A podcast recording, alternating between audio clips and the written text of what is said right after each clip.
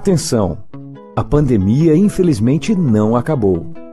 Então me fala, o seu ambiente está realmente limpo? Na dúvida, contrate um profissional qualificado.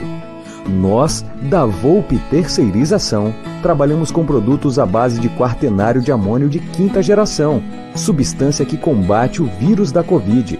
Não espere o pior acontecer. Contrate hoje mesmo a Volpe Terceirização serviços terceirizados que superam expectativas.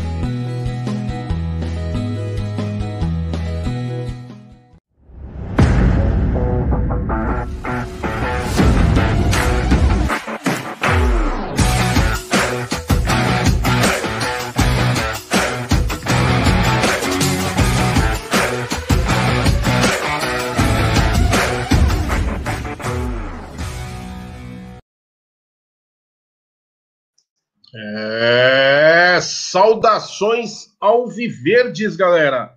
Boa noite, nação alviverde. Está começando aí mais um Jagulizando aqui no canal Amit 1914. E hoje a coisa vai ser especial, hein? Sabe aquela pergunta que você sempre quis fazer sobre o mercado da bola? Você sempre quis saber quanto valem os passes de Léo Gustosa, Léo Barbieri e Jaguli? Ah, hoje você vai descobrir. A gente vai conversar sobre tudo isso e mais um pouquinho da onde veio Abel Ferreira, este mito fantasiado de técnico palestrino. Vamos falar sobre isso também. O convidado é mais do que especial. Mas daqui a pouco eu falo do nosso convidado. Vamos primeiro dar os nossos boa noites. Começa contigo, Léo Barbieri, o clone do Scarpa. Gente, Barbieri, depois você precisa explicar o que, que anda acontecendo com você, viu? A galera não tá acompanhando, mas seu comportamento tá meio esquisito. Mas enfim, cumprimente os nosso público leal de toda terça-feira. Boa noite, Jaguli. Boa noite, Léo Vistosa, pessoal do chat, e principalmente Bruno Andrade, nosso convidado. É um prazer imenso estar com vocês mais uma vez, mais uma live. Falaremos muito de Palmeiras. Hoje o dia foi agitado, teve, teve entrevista com o Abel Ferreira. O Bruno é suspeito para falar um pouco sobre o Abel, está lá em Portugal, sabe um pouco mais da carreira do Abel. Então vamos falar muito de Palmeiras e muito de, de Abel Ferreira. E é mais um, mais uma oportunidade de saber um pouquinho mais da onde veio Abel Ferreira e por que, que ele está conquistando tantos corações aqui no Brasil. Com certeza. Aliás, Abel Ferreira, continuo falando, é um mito travestido de técnico. Eu não vi a entrevista dele de hoje ainda, pretendo ver daqui a pouco. Mas, cara, até colegas meus que não torcem para o Palmeiras elogiando e falando maravilhas da entrevista. Bom, Abel Ferreira é uma página à parte aí da nossa história. É ou não é? Léo Lustosa, o homem das mil vozes, o homem que a metade do Paraná que não está mapeada pelo Barbieri o ama. Fala aí, Lustosa. É, ama de longe, né? A coisa tá feia aqui no Paraná e no Brasil inteiro, então fiquem, fiquem na de vocês aí, mas obrigado, Jaguli, pela saudação. Quero cumprimentar o Léo, a galera do chat, também o Bruno Andrade, alguém que eu acompanho já há algum tempo aí no Twitter, principalmente, com informações e conteúdos interessantes sobre futebol e acho que daqui a pouco a gente vai falar com ele, mas o mercado da bola é um dos fortes, pontos fortes aí dele, que tem aparecido muito, principalmente com é, os portugueses é, trazendo para o Brasil novos conceitos, novas é, eras. Eu, eu, marco como uma nova era, era portuguesa que já invadiu aqui uma vez e agora invade novamente para nos colonizar de uma forma muito positiva, pelo, pela minha visão. Boa. Acho que o Abel hoje deu uma aula. Não foi, eh, eh, não um adjetivo assim para conseguir descrever o que foi a entrevista dele, a boa entrevista dele. Acho que uma das maiores do século, né, em conteúdo e inteligência, porque a gente está acostumado a ver muitos treinadores fugindo da reta, né, principalmente aqui no Brasil. E hoje o Abel, ao falar, não só trouxe aquelas perguntas burocráticas, ah, como é que tá com a família? Ah, como é que foi para você viajar no avião da Crefisa? Não, ele falou de conteúdo, de jogo, deu aula como se portar diante de defesas em zona, defesas que vão para marcação individual. Cara, foi sensacional e nós vamos repercutir tudo isso com o qualificado Bruno Andrade. Mais uma vez, obrigado por aceitar nosso convite. E ele fez uma, uma revelação aí que parece que incomodou alguns e surpreendeu tantos outros. Ele leu o livro do Gadiardo, é isso mesmo? Ele usou táticas do Gadiardo contra o próprio Gadiardo, é isso? Sensacional. E o nosso convidado de hoje já está virando mania, a gente sempre tem alguém muito qualificado para. Eu não vou nem dizer dividir o espaço, né? para honrar o nosso espaço aqui do Jagulizando. E dessa vez nós temos Bruno Andrade, direto da terrinha dos nossos patrícios.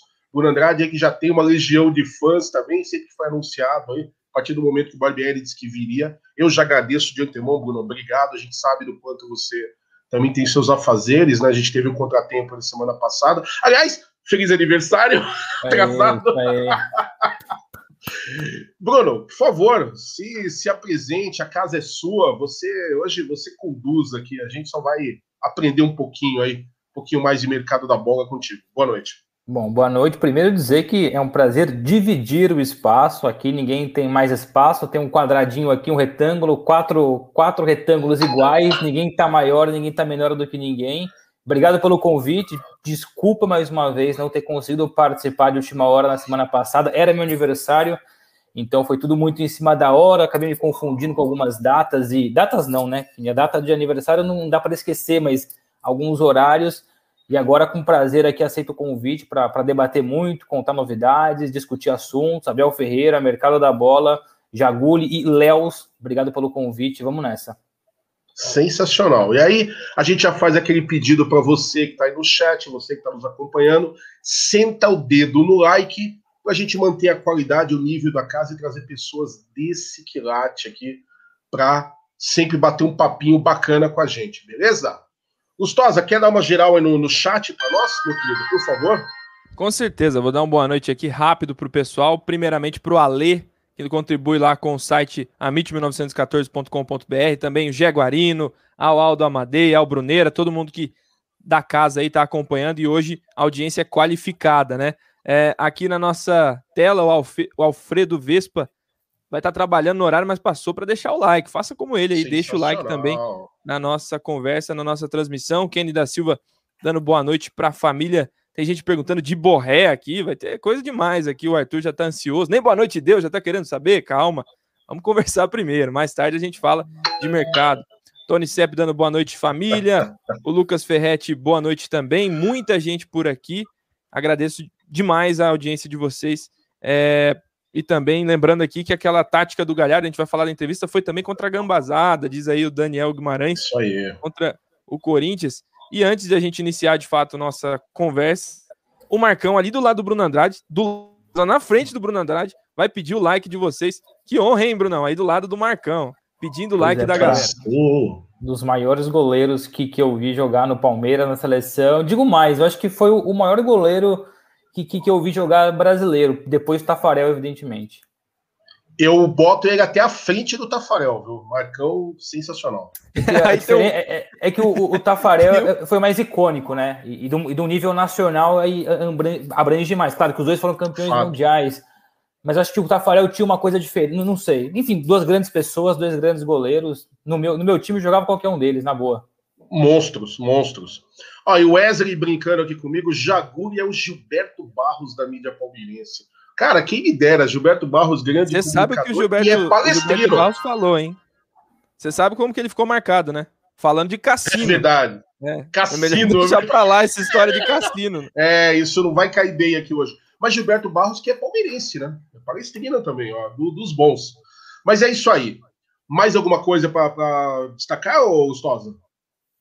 Por enquanto, só o like mesmo. Durante a live, se a galera for mandando aí aquele superchat, aquela pergunta, a gente coloca na tela prontamente para conversar também com o pessoal. E hoje a gente não vai trabalhar com os áudios da galera, porque o papo aqui com o Bruno a gente vai aproveitar e tentar tirar o máximo de informações aí. Com certeza. E já vamos começar por agora, né? Bruno, hoje eu acho que está muito difícil a gente falar de Palmeiras e não falar de Abel Ferreira. Tá uma coisa, uma situação muito complicada. Eu enquanto torcedor, sinto isso. Imagino que para vocês da imprensa também seja algo assim, porque o, o Abel e, e, e trouxe algo de diferente, né? É, eu, eu, gostei muito da brincadeira do Gustosa, que o Gustosa fala assim: a gente está sendo coloniza, é, coloniza, colonizado de novo né, no, no, futebol, porque é incrível. O Abel, que ninguém conhecia, muita gente não deu nada, teve muita piadinha da imprensa quando ele assinou com o Palmeiras, e de repente esse cara chega com carisma, trabalho, empenho, não inventou o futebol, mas está aí mostrando um desempenho muito grande. Então tá difícil desassociar, não que nós queiramos, não queremos, né, desassociar o nome do Abel Ferreira com o Palmeiras. Mas aí eu te pergunto, Bruno, você que está aí na terra dos nossos queridos patrícios, quem é Abel Ferreira? O que esse cara tem de tão diferente assim que até os adversários estão se rendendo a ele? Primeiro dizer que a história se repetindo em, em, vários quesitos. A desconfiança, a mesma que havia acontecido com o Jorge Jesus, e não só desconfiança, até certo ponto, ignorância e falta de respeito. O Abel sofreu isso, não como sofreu o Jorge Jesus, é bem verdade, mas o Abel sofreu na mesma. E é bem verdade também que o Abel chega com um currículo totalmente diferente do Jorge Jesus. Por mais que é, é sejam ou eram desconhecidos no Brasil, o Jorge Jesus tinha uma bagagem como treinador que o Abel não tem, não tinha e, e, ainda não tem. Aliás, o, mas o Abel tem uma carreira de jogador que o Jorge Jesus, por mais que tenha sido jogador, não teve.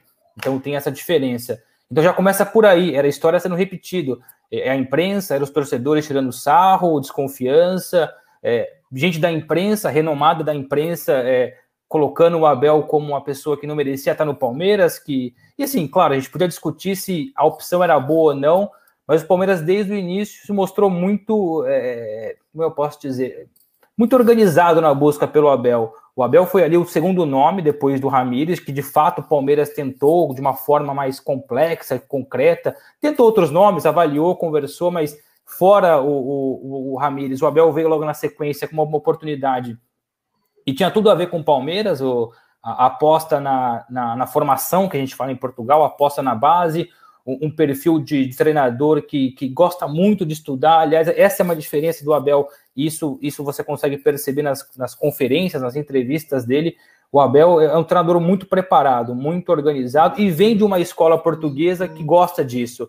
Não, não, é à toa que o Abel, a gente fala, por exemplo, do Gesualdo, que foi também outro que foi muito perseguido, não teve resultado, que atrapalhou bastante, mas o Abel vem de uma escola, não de forma de jogar, mas uma escola do Gesualdo de como enxergar o futebol, de estudar muito, de ser mais a questão, é, como eu posso, acadêmica, de, de compartilhar conhecimento com todo mundo. Então, esse é o diferencial do Abel, algo que o Jorge Jesus não tem. Eu comparo com o Jorge Jesus porque é, é, inevitável comparar, porque são dois portugueses, são os dois que chegaram sob desconfiança e foram dois que, que brilharam e deram certo no curto espaço de tempo. Mas é bem verdade, o sucesso do Jorge Jesus no Flamengo não me surpreendeu nada, era esperado, porque o Flamengo tinha toda a organização e estrutura, e o Jorge Jesus, porque eu vi aqui e acompanhei no Benfica no esporte, um grande treinador e sempre achei acima da média. E é bem verdade que com o Abel eu não esperava tamanho rendimento, e, e, mesmo no curto espaço de tempo, mesmo que o Abel fosse ser campeão Libertadores em dois anos, me surpreenderia na mesma. Não por falta de qualidade ou demérito do Abel, mas porque está começando um processo na carreira. Um país novo, que é complicado, tendo que enfrentar um Flamengo, um Atlético Mineiro, o clube também investe em pesado, mas o Abel sempre deixou muito provas e mostras de que seria um grande treinador. Eu, eu, digo que o Abel é um grande treinador, mas eu diria que ele, ele, é um pro, ele é um projeto de grande treinador. Ele é muito bom treinador. Eu não coloco como grande treinador porque começa a carreira agora. Tem muito chão pela frente. E para resumir é isso. Eu acho que o Abel é, um, é muito bom treinador e é um projeto de grande treinador. A gente vai ouvir muito muito nome do Abel no Brasil, na Europa, enfim. Vai dar muito o que falar. Bruno, eu concordo muito com o que você está falando, porque até brinco aqui, os colegas já me ouviram falando isso, a galera do chat também. Eu digo muito que o Abel conseguiu, e isso é mérito dele, tem que ser ovacionado tem que ser parabenizado por isso. Mas eu enxergo da seguinte forma: o Abel, num espaço de tempo muito curto, ele conseguiu dar um coração e uma alma para esse elenco do Palmeiras. Até porque nós tínhamos jogadores que estavam vindo muito questionados, né, como o Luxemburgo. Eu mesmo não escondo, tem jogador que eu queria fora do, do time, que eu achei que já tinha rendido o máximo. Um exemplo claro disso é o Rafael Veiga, né? Achei que já não tinha mais o que o que mostrar. Só que eu acho que o Abel não deu a cara dele ainda, concordo com você, ele não é um treinador pleno, é um projeto de um grande treinador ainda. E eu não falo projeto de forma pejorativa, não. Não, claro, claro, sim. É justamente pelo que você está falando, porque não teve tempo de treinar, a pandemia atrapalhou, teve uma série de questões. Só que aí é, você apontou algumas, algumas coincidências, realmente aconteceu com o Jorge Jesus também. Eu vou te fazer uma pergunta da seguinte forma. É, você acha que é um pouco de, de arrogância ou desconhecimento? Porque eu vejo brasileiro que, que entende de futebol, muito cara fala o seguinte: o cara é bom, português bom é só Mourinho, porque passou pela Inglaterra com sucesso, passou praticamente na Europa toda com, com sucesso. É um pouco de arrogância ou é um pouco de, de desconhecimento? Porque a gente olha para treinador, Guardiola é sensacional, porque ele está dirigindo o Manchester City. O Abel, porque de repente passou em times menores, não pode ser tão bom. É desconhecimento ou é arrogância mesmo de nós, achando que o futebol é, brasileiro ainda é o, candidato a Hexa e é realmente o melhor futebol do mundo? Que eu, que diria, eu diria que é os dois e não dá para desvincular um do outro, até porque todo mundo que é ignorante é porque desconhece história, desconhece informação, desconhece estudo. Não dá para desvincular uma coisa da outra. Então eu diria tranquila, claro, uns mais e outros menos. Às vezes você é muito mais arrogante do que é, tem desconhecimento de causa ou do assunto, ou ao contrário, você tem desconhecimento de causa, mas é um pouco ignorante da mesma forma. Eu acho que o Abel, assim como o Jorge Jesus, assim como estrangeiros diferentes, como, como o Roland vai sofrer no Santos também agora, como brasileiros sofrem quando vêm para a Europa, ou até mesmo os treinadores que estão começando agora, por exemplo, o Barbieri no Red Bull Bragantino, que teve problemas no Flamengo e agora faz um bom, um bom trabalho no Red Bull Bragantino, o Thiago Nunes, que, que era o supra-sumo do, do, do, da promessa como treinador no Atlético, no Atlético Paranaense de forma justa, merecida, vai para o Corinthians de repente já não vale mais nada, segundo alguns. Ou seja, o brasileiro, o, o brasileiro ele, ele é ignorante e desconhece o próprio brasileiro, o que sai então do, do português ou quem vem de fora. Muito volúvel, né?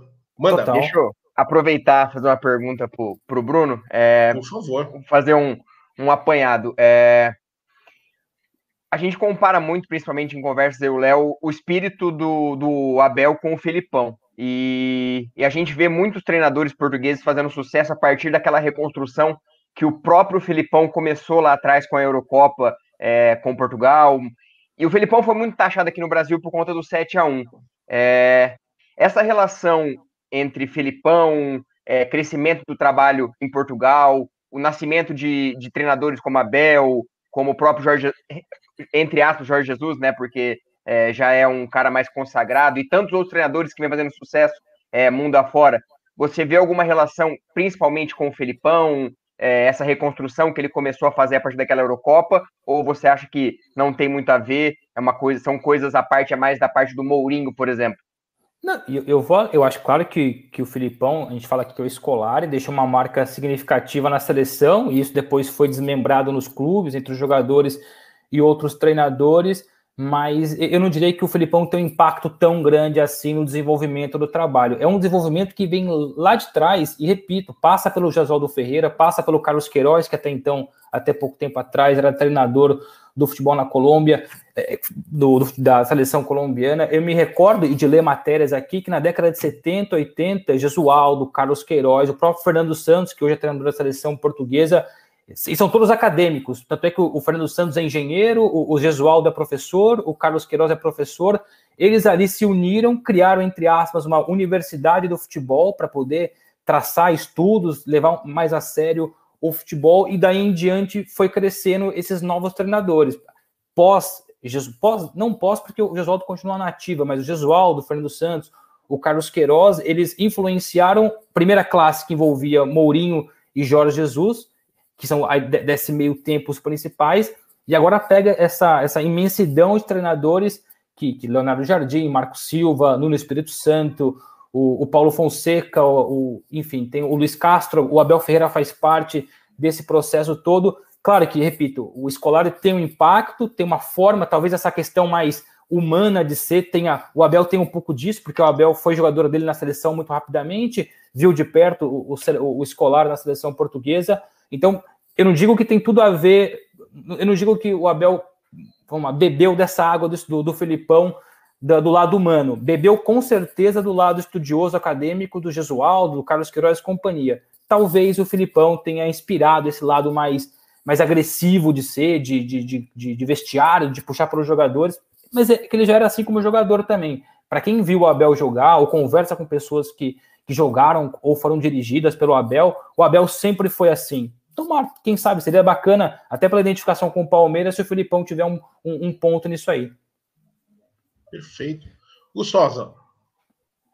É, eu até ia citar isso que o Abel declarou e o Filipão também, que eles têm tido um contato. Eu acho que em relação a Palmeiras, aí o Filipão tem contribuído muito, mas Total, ao sim. futebol, acho que ainda é, são, são coisas mais distintas. Mas é fato que é, a contribuição do Felipão para esse sentimento do, do amor à, seleção portuguesa, aí é outro, outro lado. Eu quero fazer uma pergunta ao Bruno, porque hoje o, o Abel deu essa entrevista ao Sport TV e a gente vai repercutir vários trechos das falas do Abel Ferreira ainda aqui na nossa, na nossa live. E uma coisa que me, me deixou bastante curioso, e você acompanhou muito de perto, se eu não me engano, você e o Leandro Quesada foram os únicos brasileiros que informaram é, de início esse possível interesse. O Quesada depois recuou, falou que o Palmeiras não gostou, e você manteve a informação é, de que o Palmeiras estava atrás do Abel Ferreira, estava tentando contratá-lo depois de um estudo do departamento de futebol do Palmeiras. E o Abel falou que quando foi é, contatado, quando recebeu o convite do Palmeiras, ele perguntou e questionou a sua comissão técnica, que eu sei que você é próximo de alguns integrantes, é, questionou, Palmeiras, Brasil, o que, que vocês acham de ir para o Brasil? E apenas um integrante da comissão técnica levantou a voz e falou, Palmeiras é um dos maiores times do Brasil, e, e ele até relata, né, é, se for para a gente conquistar título na carreira, tem que começar por lá, não tem outro lugar melhor. E aí ele veio até aqui. Como foi essa apuração? Eu quero saber dos bastidores, né? Como foi para você, é, vamos dizer assim, de certa forma, trazer algo que era um contraponto ao que era informado no Brasil, que era coisa de Miguel Angel Ramírez e muito de também o, o técnico Heinz, que hoje está lá na MLS, né? Como foi para você apurar a chegada do Abel ao Palmeiras? Talvez eu vou contar, acho que uma história que eu nunca publiquei, nunca falei, acho que nunca teve oportunidade, até porque o assunto, a pergunta nunca foi feita diretamente assim, mas por alguns instantes, não diria dias ou horas, vou falar instantes, o Abel teve a chance muito grande de não acertar no Palmeiras por conta de divergência de empresários. Porque o Abel é, ele é empresariado, agenciado pelo Hugo Cajuda, que é um português. O pai dele foi treinador aqui em Portugal, Manuel Cajuda, famoso aqui em Portugal. Só que o primeiro nome com quem o Palmeiras conversa, assim que define o Abel Ferreira como treinador ou como potencial treinador, é o Juliano Bertolucci, que não é empresário do Abel Ferreira, mas é um cara ali que está no mercado, é parceiro do André Cury, que vira e mexe, o Palmeiras coloca em algumas negociações, e isso causou um mal-estar muito grande, porque o Abel pensou, pera lá, eu sou o treinador, não me procuraram, não procuraram um empresário, procuraram um intermediário que não tem nada a ver com isso, isso gerou um mal-estar muito grande, e a primeira impressão que o Abel teve do Palmeiras não foi boa por conta disso, porque pessoas do Palmeiras procuraram, entre aspas, a pessoa errada ou, no caso, um caminho diferente. Nem, nem vou usar a pessoa errada, porque no futebol, hoje em dia, intermediário faz parte de tudo, é natural que aconteça. Mas o Abel sentiu que o caminho não era aquele. Felizmente para o Palmeiras, felizmente para os torcedores do Palmeiras, houve tempo ali de se organizar. O Bertolucci sai do negócio, entra o, o Hugo Cajuda, que de fato é o empresário, e daí em diante a negociação fluiu. Mas existiu ali assim, um incômodo e por muito pouco não rolou por insatisfação do Abel, porque o português, não só o português, o europeu é muito correto. Se, meu, se o meu empresário é o João, é o Joãozinho, você tem que falar com o Joãozinho, não precisa passar pelo Zezinho. Então aconteceu isso. Então, esse é um detalhe extra que acho, que acho que nunca comentei isso, eu nunca publiquei nada, mas teve essa pequena interferência que, por muito pouco, não causa um ruído muito grande. E em relação à, à forma como foi fechada, o que eu posso dizer também é que antes mesmo um negócio, do negócio dar como avançado, enfim, nas primeiras conversas, o Abel separou dois membros da comissão técnica dele, um membro fixo da comissão, mesmo já no PAOC, ele desloca, faz um barra, faz um meio trabalho ali, ele dá um, dá um estudo B para esse auxiliar dele, para já estudar o Palmeiras, e o Abel trabalha com outras pessoas do mercado em relação às estatísticas, a histórico, e já chamou de lado essa pessoa também, que não faz parte dessa comissão técnica é, fixa, mas que trabalha indiretamente para o Abel, para ir procurar sobre tudo, para ler história do Palmeiras, trazer perfil, é, o que ganhou, como ganhou, quem está lá, como chega, a questão financeira, ou seja, para fazer um mapeamento geral. Então, muito, muito, mesmo antes do negócio, eu nem digo fechado, mesmo antes da negociação estar tá ali a 50% de se fechar, o Abel já tinha ali um dossiê completo do que era o Palmeiras historicamente falando e, e numa realidade atual. É, questão financeira, o plantel, o elenco, quem precisa contratar, quais são as lacunas, quem vai sair, quem está emprestado, ou seja, o mapeamento foi feito. Isso prova, claro, que essa pessoa que soprou para ele que o Palmeiras era um grande clube, que lá ele seria campeão, tinha razão. Então isso mexeu com ele, daí em diante ele começou a estudar e o negócio, enfim, todo mundo sabe o que no fim aconteceu. E, e ele até afirma na entrevista de hoje que eles eles tiveram três reuniões. Uma coisa que ele bateu muito na tecla foi é, o que vocês esperam de mim, que eu vou falar o que eu espero de vocês. É, foi basicamente isso e é, foi muito legal essa, essa declaração dele de, de toda a equipe estar principalmente essa pessoa que falou que a, o Palmeiras era muito grande, está ambientado e sabendo os desafios que teriam aqui no, no Palmeiras. Bom, e, e olha só, e olha só, oh, perdão, perdão, Bruno. Não, não, não, força, é... vamos lá, vamos lá. Olha como é que as coisas encaixam. Eu estou aqui tentando formular, sintetizar uma pergunta, e vem o super chat e é o que você estava falando agora, acho que vai casar super bem. Que é o seguinte, o nosso querido aí, o Rafael De Luca Júnior, coloca assim, Bruno, ele, Abel, fala que aprendeu muito com Paulo Autori sobre o lado humano dos funcionários do clube, jogadores, comissão técnica, CT, etc. E o que eu queria destacar é justamente isso, uma coisa que eu, eu falo por mim, tá? Se o Barbieri e o Gustosa tiverem opinião diferente, eu respeito como sempre, mas eu não consigo me lembrar qual foi o momento, talvez assim, algo com o Filipão, mas algo muito assim, velado também. Eu não consigo me lembrar quando foi que um, que um treinador, ao vir para o Palmeiras, causou uma comoção tão grande. O Abel chega na academia de futebol, fala com os funcionários. Eu tenho uma pessoa, um amigo que trabalha dentro da academia, fala para mim: olha, foi impressionante. Ele chegou aqui, ele quis isso, ninguém combinou. Ele viu o pessoal lá da faxina, o pessoal da portaria, ele desceu do carro, já foi cumprimentando todo mundo.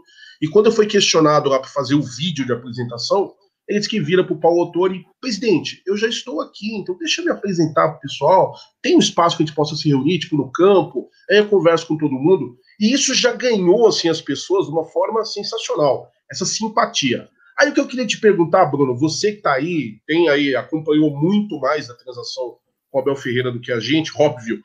Me fala uma coisa, juntando tudo que você estava falando agora, o que o Rafael está comentando e essa é minha observação. O Abel é estrategista e é um cara apenas boa praça, ou ele é um sujeito que realmente está tentando evoluir como treinador usando de uma neurolinguística, assim, fora do comum? Porque ele não é só um cara simpático. A opção que, o que me parece é que é um sujeito empoderado, muito educado, mas muito esperto. Ele sabe exatamente que cordões puxar para ter o time na mão e a torcida do lado dele. Estou fazendo uma, uma analogia muito poética ou é mais ou menos por aí?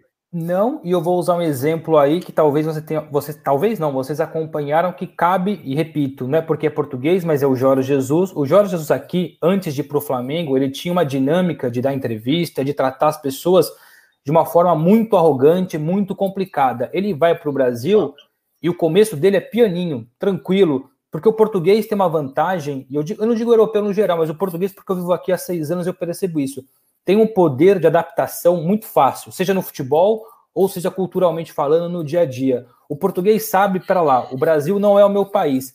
Se eu chegar aqui chutando a porta, sendo quem eu sou de verdade, eu vou, vai, vai, vai me correr mal. Então eu vou chegar devagarzinho, com a minha humildade, tentando modificar um pouco o meu perfil. Eu não estou dizendo que o Abel não seja o que ele é hoje. Eu acho que ele está se moldando para ser quem ele quem, quem ele está demonstrando que ele é hoje.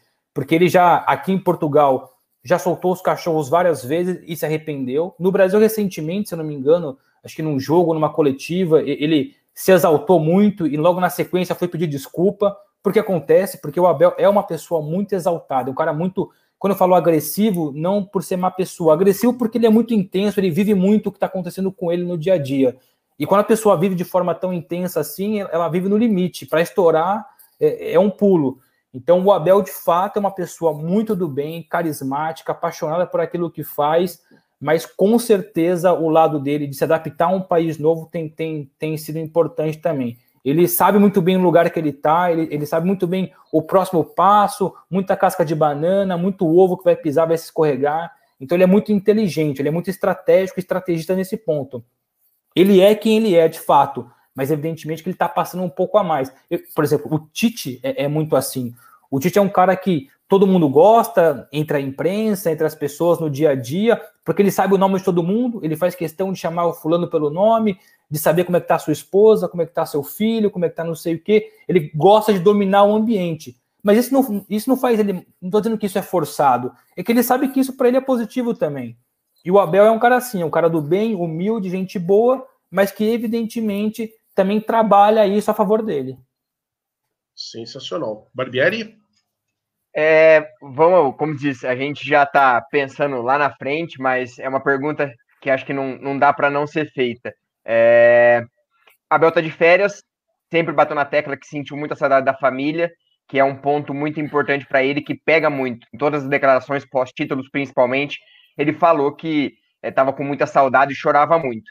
É, você tem alguma informação se ele pensa em levar a família para o Brasil, se ele tem um projeto a longo prazo? Porque se a gente for puxar a história da, da carreira dele, ele nunca foi demitido. Ele sempre foi com os clubes que pagaram a multa dele, do, do Braga para o PAOK, do, do PAOK para o Palmeiras. Ele tem um projeto a longo prazo ou ele vê o Palmeiras como um, um trampolim para a Europa, voltar para um, um, clube maior na Europa? E se ele pensa em trazer a família para o Brasil num curto espaço de tempo? Daquilo que eu sei, até junho, agosto, as duas filhas e a esposa não vão para o Brasil. Ele agora curte esse período de folga dele aqui, acho que mais 10 dias, 12 dias por aí. Curte, aproveita, com, começa a dar as entrevistas. Ele deu duas, deu três entrevistas hoje, vai dar mais algumas amanhã para a imprensa de, de, do Brasil. Depois, na semana que vem, ele atende a imprensa de Portugal e mais um outro veículo internacional. E nesse meio tempo, ele curte a família também mas a família, as filhas e a esposa só mudam para o Brasil, pelo menos é a previsão dele em junho. Para já, quando ele voltar agora para treinar o Palmeiras no Paulistão, ele volta sozinho. A longo prazo falando, é, é muito difícil falar. Eu lá atrás, quando ele, ele, ele fecha com o Palmeiras, eu tinha uma, um feeling, uma percepção que ele usaria o Palmeiras, assim como usou o Jorge Jesus, isso não é mentira, como trampolim para voltar para a Europa. Infelizmente, o Brasil hoje não, não traz uma, uma segurança financeira, uma segurança física do dia a dia, uma tranquilidade para você fazer um, um, projeto a longo prazo. Porque hoje é ele que está bem no Palmeiras. De repente, corre, corre mal daqui seis, oito meses, é o Palmeiras que corre com ele. Claro que com os dois títulos agora fica mais difícil, ele está muito mais consolidado e com moral lá em cima, mas poderia ter dado errado. Então, continuo achando, até por ser jovem, mas aí que tá, por ser jovem, eu acho que ele não tem tanta pressa assim de querer largar o futebol do Brasil e voltar para a Europa, mas com certeza absoluta, a ideia dele é voltar para a Europa no futuro. Eu só, eu só começo a achar, e não só achar, mas ter informação, que esse futuro é cada vez mais distante. Talvez só em 2022, 2023, já não vai ser uma coisa tão rápida assim. A não ser que chegue uma proposta absurda, e aí, meu amigo, não tem o que fazer, a, a multa é baixa, e sendo um clube de peso, um clube médio grande da Europa, Aí pode ser o Palmeiras, pode ser o Flamengo, pode ser o Corinthians, que bate na porta da Europa por um europeu que está no Brasil, o cara volta para cá. Fato. Gostosa? É, é importante o Bruno falar isso, eu também tive essa percepção, principalmente hoje. A gente daqui a pouco vai falar sobre possíveis reforços e muitos nomes que estão sendo cogitados, e já peço até para a galera que quer ouvir sobre isso, continuar com a gente na live, deixar o like. Mais uma vez, peço mesmo para que a gente continue trazendo grandes convidados com grandes assuntos mas uma das. Não, não vi hoje, na, nas falas do Abel, no assunto mercado da bola, muito entusiasmo. Na verdade, eu vi mais assim, até um desabafo quando ele é perguntado é, sobre elenco. Ele falando, pô, estão querendo levar o Gomes para não sei aonde, o Imperiur para não sei aonde, estão querendo tirar o menino e já levar lá para Atlético de Madrid. Pô, eu tô aqui ainda, cara, eu não quero perder esses caras, eu preciso deles porque eles me deram o que eu ainda não tinha, o título, os títulos na carreira. Né? E quando perguntado sobre reforços, ele falou: Eu não indico reforços ao Palmeiras. O Palmeiras me dá alguns nomes e dentre esses nomes, com que o Palmeiras pode trabalhar financeiramente, eu os escolho. Né? O Abel hoje foi muito é, sucinto nessa parte e não quis se comprometer no sentido eu quero esse, eu quero aquele, apesar de eu não, não me convencer muito esse estilo de, de negociação, até porque ele está montando o elenco que agora ele pode. É, Bruno, já entrando nessa esfera, você meio que polemizou nos últimos dias aí em sua TL, na timeline sagrada, fez uma, thread, uma thread lá falando, obviamente, sobre o Gabriel Menino, e é sobre ele que eu quero começar. Daqui a pouco a gente vai falar de André Horta, vai falar de outros jogadores que estão no radar. Então, galera, continuem mandando aí no chat as perguntas para a gente lembrar aqui também. Mas é, você citou, e eu até acho e concordo no sentido de que, para mim, o Gabriel Menino hoje é o, é o maior potencial de venda do Palmeiras. O Verão não está pronto, o Wesley vem de lesão, o Patrick caiu muito e o Danilo é o mais jovem é, entre esses médios, vamos assim dizer. Então acho que ele tem mais lenha para queimar aqui. O Gabriel Menino já está frequentando a seleção e tem uma iminente convocação aí para uma Copa América. Você acha mesmo que o Gabriel Menino pode, na janela, é, enfim, da transição de temporada na Europa, sair para um time europeu?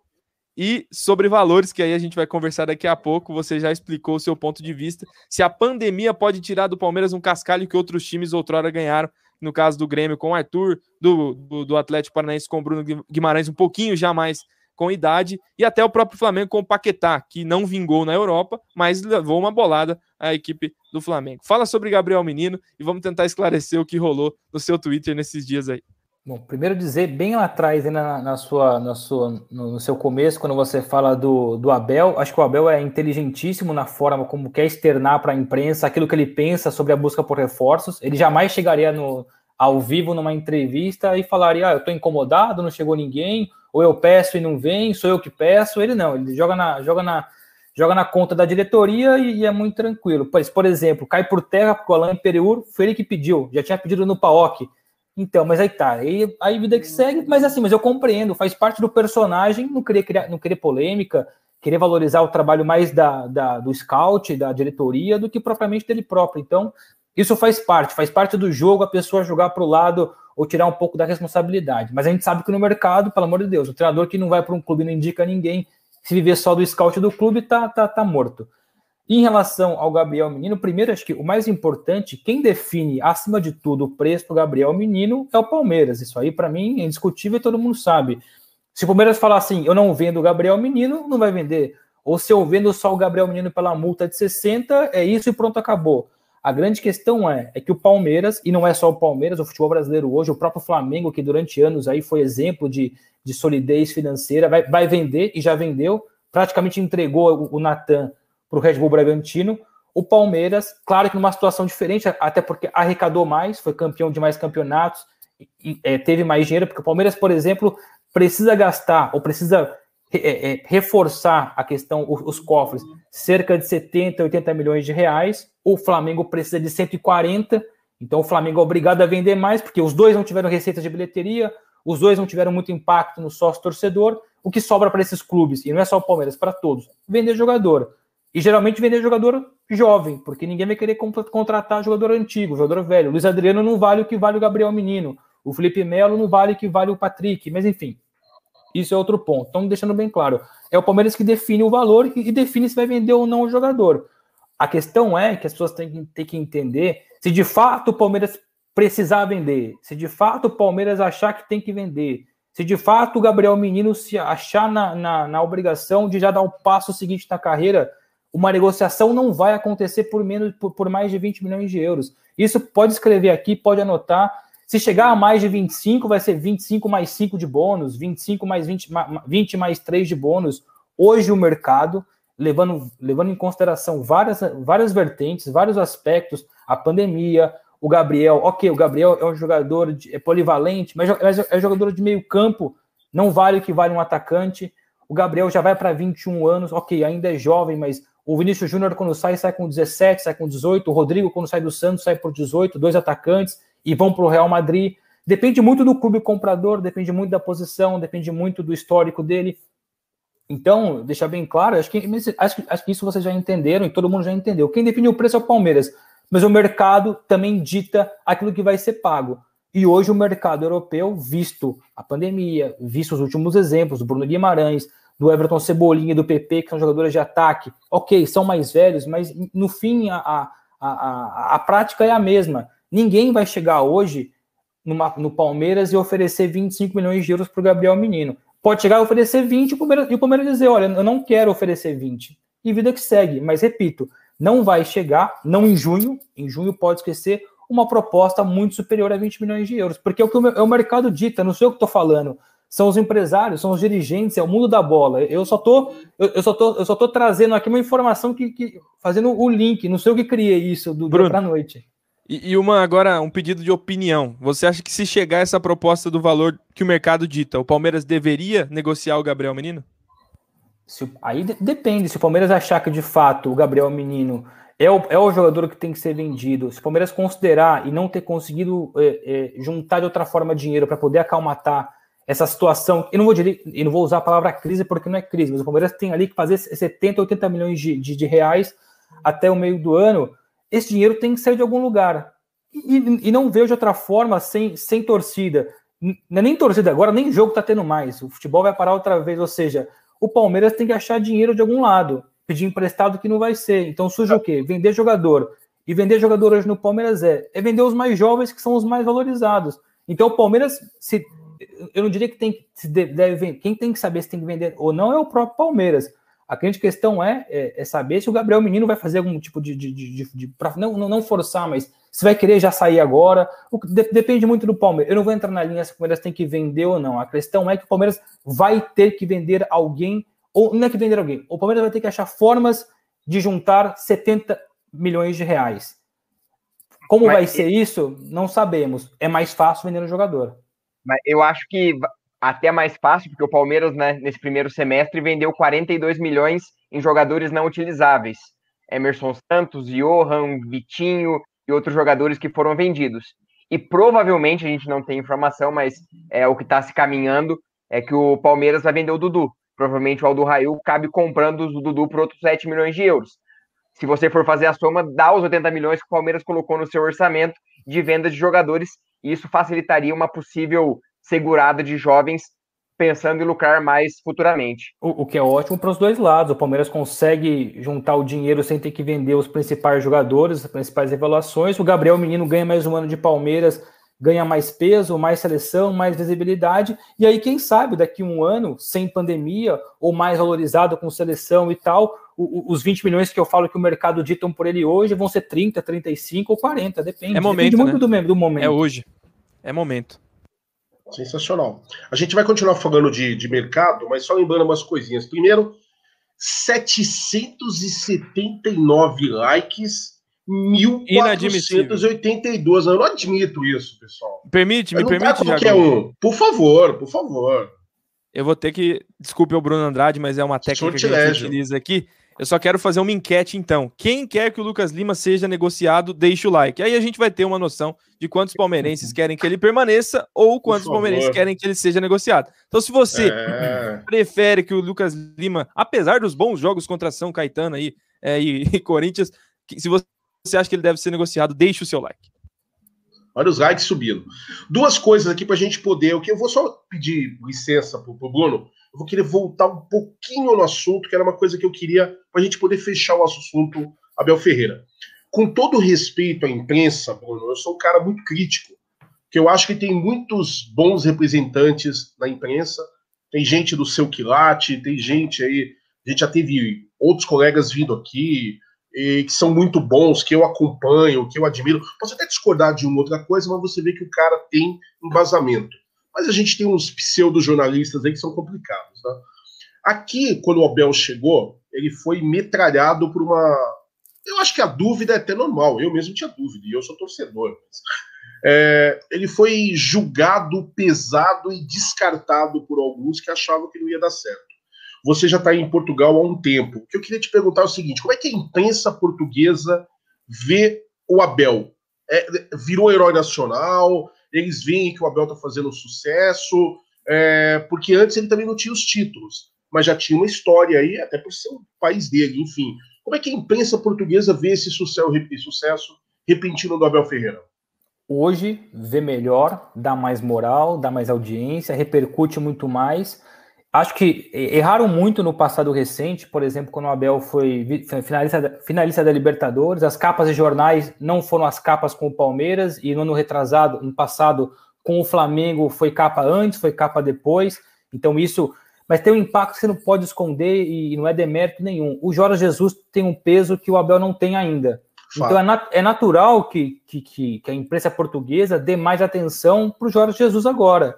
Mas o que aconteceu é que não davam quase nenhuma atenção para o Abel. Isso me incomodava. Era natural que, que, que, que, o peso fosse diferente, mas o peso era muito distante. Isso me incomodou bastante, trabalhando também na imprensa portuguesa. Isso me, me incomodava. Mas aí também entender, tem, a gente tem que entender algumas coisas também. O, o Jorge Jesus, eu vou usar o Jorge Jesus sempre porque não tem como desvincular um, um, um do outro. O Jorge Jesus controla muito bem a imprensa. E quando eu falo controla, é aquela coisa de, de vazar informação, de querer, de querer entender o que está acontecendo, de falar bastante, falar muito, com frequência. Vou dar um exemplo que vocês vão entender muito tranquilamente. Cobrou-se muito em Portugal por que, que a empresa portuguesa não deu espaço para o Abel pré-Libertadores, pré-final da Libertadores, e, ne, e nem só uma, uma, uma questão de capa. Entenda o seguinte: antes do jogo da Libertadores do Flamengo e depois, o Jorge Jesus fez questão de dar entrevista para diversos veículos de Portugal. O Jorge Jesus quis, o Abel não quis. Então, como é que você vai explicar para quem está em casa, para o torcedor brasileiro ou português, que foi uma opção do Abel não ter falado? Então, se o treinador não fala de forma exclusiva, ou se ele fala ou, ou não fala no geral, ah, o, o, espaço na imprensa é menor. E é um direito do Abel não querer falar. Eu acho que o Abel tinha que falar sempre. O Abel tem que aproveitar essa onda do sucesso, claro, de forma organizada, sem também subir no salto alto. Mas o Abel tem que, tem que aproveitar o sucesso dele. É um jovem treinador em evolução, está crescendo, está num grande clube, está num grande cenário. Essa hora dele mostrar a cara. E foi difícil de convencer. O Abel começou a falar hoje na Globo, e depois também tem, tem o UOL amanhã, e depois e tem os veículos de, de fora na semana que vem. Mas o Abel é muito fechado, o Abel não gosta dessa exposição. E o Jorge Jesus adora essa exposição. E a imprensa gosta de quem quer se expor, não de quem quer ficar fechado. Só que é, é difícil isso, você explicar isso para as pessoas. Isso tem em comum com a imprensa brasileira, né? Não adianta. Ainda, por mais que seja diferente, ainda é imprensa, né? Bom, é, eu queria continuar o assunto é, mercado da bola. Vou te fazer uma pergunta específica, mas antes, mandar um abraço para o Bruno, do, do amigo dele, que eu acho que ele vai lembrar. Você conhece um cara chamado Fabrício Treviso? Fez faculdade com faculdade você? Comigo. Palmeirense fanático está nos acompanhando aí na live, falando que se eu não mandar o abraço dele, eu tô perdido, cara. Manda um outro, Fabrício. Saudades. Fizemos faculdade de jornalismo junto, né, em Bimorumbi, em São Paulo. E aí, enfim, e acompanho bastante. O Fabrício continua no, no, no Twitter aí de forma ativa. Não, um cara sensacional também, muito bacana. Voltando ao nosso assunto, Bruno, é, a gente vai ter, a gente podia estar falando muita coisa sobre mercado da bola. A gente sabe que você tem um tempo restrito também, então a gente vai tentar otimizar, né, pedir ajuda do Gustosa e do Barbieri, para a gente tentar aproveitar sua presença ao máximo. O nome que eu acho que mais foi falado hoje de questão de possível contratação é o André Horta, né? Como se falou hoje do André Horta? Eu queria te fazer duas perguntas em cima disso. Primeiro, podemos considerar que é um jogador chegando ao Palmeiras? E segundo, faz tempo que eu não vejo o jogador atuando. Tem que ser muito sincero. Se eu te falar que eu tô acompanhando aí, nossa, como eu tô acompanhando o André, eu sou um baita do mentiroso. Faz um tempo que eu não vejo. Qual a análise que você faz técnica desse jogador? É uma, seria uma boa contratação? Primeiro dizer que eu não sou o dono da verdade e eu jamais usarei a palavra desmentir ou, desment ou desmentido, porque quem sou eu para desmentir, desmentir alguém, quanto mais colegas meus de imprensa por quem eu tenho Perfeito. consideração. Então, como a pergunta foi feita para mim, o que eu tenho de informação em relação ao André Horta, eu vou responder o que eu tenho. Foi um jogador oferecido por empresários ao Palmeiras, mas que a princípio, é bom deixar claro, porque de um dia para o outro as coisas mudam, a dinâmica muda, o reforço que o Abel quer pode ser que não chega, de repente está lá o, o, André Horta dando sopa no mercado e tal, e acontece. A informação de hoje, o que acontece hoje, que eu sei, e repito, não é uma verdade absoluta, é apenas a minha informação, ela pode estar equivocada, porque vem de várias frentes. É claro. que o Palmeiras recebeu esse jogador oferecido por empresários, só que o Palmeiras, via Abel, não tem interesse para já. Tem outros nomes e mais, o próprio Braga não tem interesse numa negociação agora. Tudo bem que o André Horta hoje é reserva, mas o, o, hoje para o Braga liberal, o André Horta é vendendo. O, o, Braga não quer emprestar o, o André Horta, seja para o Palmeiras, seja para o futebol dos Estados Unidos, que está com o mercado aberto no caso ainda. Então o André Horta hoje só sai do Braga vendido e eu acho que o Palmeiras não vai gastar dinheiro no jogador assim dessa forma agora, precisando vender ou precisando resolver outras situações. Se for para contratar alguém para pagar de fato alguma coisa, vai gastar esse dinheiro com o Borré ou com outro ou com outro zagueiro ou alguém que o Abel entenda mais importante. Mas é isso. Foi um jogador oferecido, o Abel conhece evidentemente e o próprio Abel disse na coletiva hoje, não é só porque jogou comigo que eu indiquei, é porque eu, porque eu gosto, é, é porque vem. No caso do Danilo, isso é mais próximo. O Danilo não foi indicado por ele, mas é um nome que já estava no Palmeiras, e ele foi perguntado aí, o Danilo, o que, que você acha? Ah, não foi o nome que eu indiquei, mas avalio positivamente, se tiver negócio eu quero. Então, no que depender do Abel, o Danilo vem. No que depender do Abel hoje, o André Horta não vem. É a informação que eu tenho. Mas já que, enfim, já que a pergunta veio depois sobre o jogador, é um jogador que é um segundo volante quase meia. É muito rápido, é carregador de bola. Eu acho que não tem intensidade física para jogar no Brasil, não tem a mesma força física que tem o Danilo, não tem a mesma força física que tem o Patrick, até mesmo o próprio Zé Rafael, que é um pouco lento, mas é um pouco mais troncudo, mais forte, fisicamente. Então, eu acho que o André Horta não combina muito com esse Palmeiras que o Abel tá, tá, tá montando. Então, e não tendo muito utilizado aqui. Eu, sinceramente, acho o jogador nota 6, não acho nada demais, mas também não é um jogador ruim. Mas a reserva do Braga hoje. E justo, porque o Braga hoje joga em Portugal o futebol mais bonito de Portugal, mesmo sendo vice-líder atrás do Sporting. Só para frisar, então. Está, claro que estamos falando da opinião pessoal do Bruno, ninguém está aqui cravando nada. O Bruno está sendo extremamente gentil de responder a minha pergunta, que foi capciosa, assim, óbvio. Né? Sim, eu, Mas eu, então você. Cuidado, é que eu tomo cuidado eu nunca de trazer um assunto, porque assim, eu, tenho, eu, assim, eu, eu trago no jornalismo, para mim, assim, se eu não tenho uma informação, eu não vou discutir a informação do outro. Mas agora, se você, me se você me pergunta, eu tenho, que, eu tenho que te dizer o que eu sei. É que muita gente hoje no Twitter, nas redes sociais, fulano falou alguma coisa. A pessoa se sente quase que no direito de ter que ir lá desmentir ou falar o contrário. Eu, eu, não sou esse tipo de jornalista, muito menos com pessoas com, com que eu tenho apreço, com que eu tenho carinho não esperava nada diferente de, de, alguém da sua, da sua envergadura, Bruno. Fique tranquilo. A pergunta foi para criar polêmica mesmo e você se saiu super bem.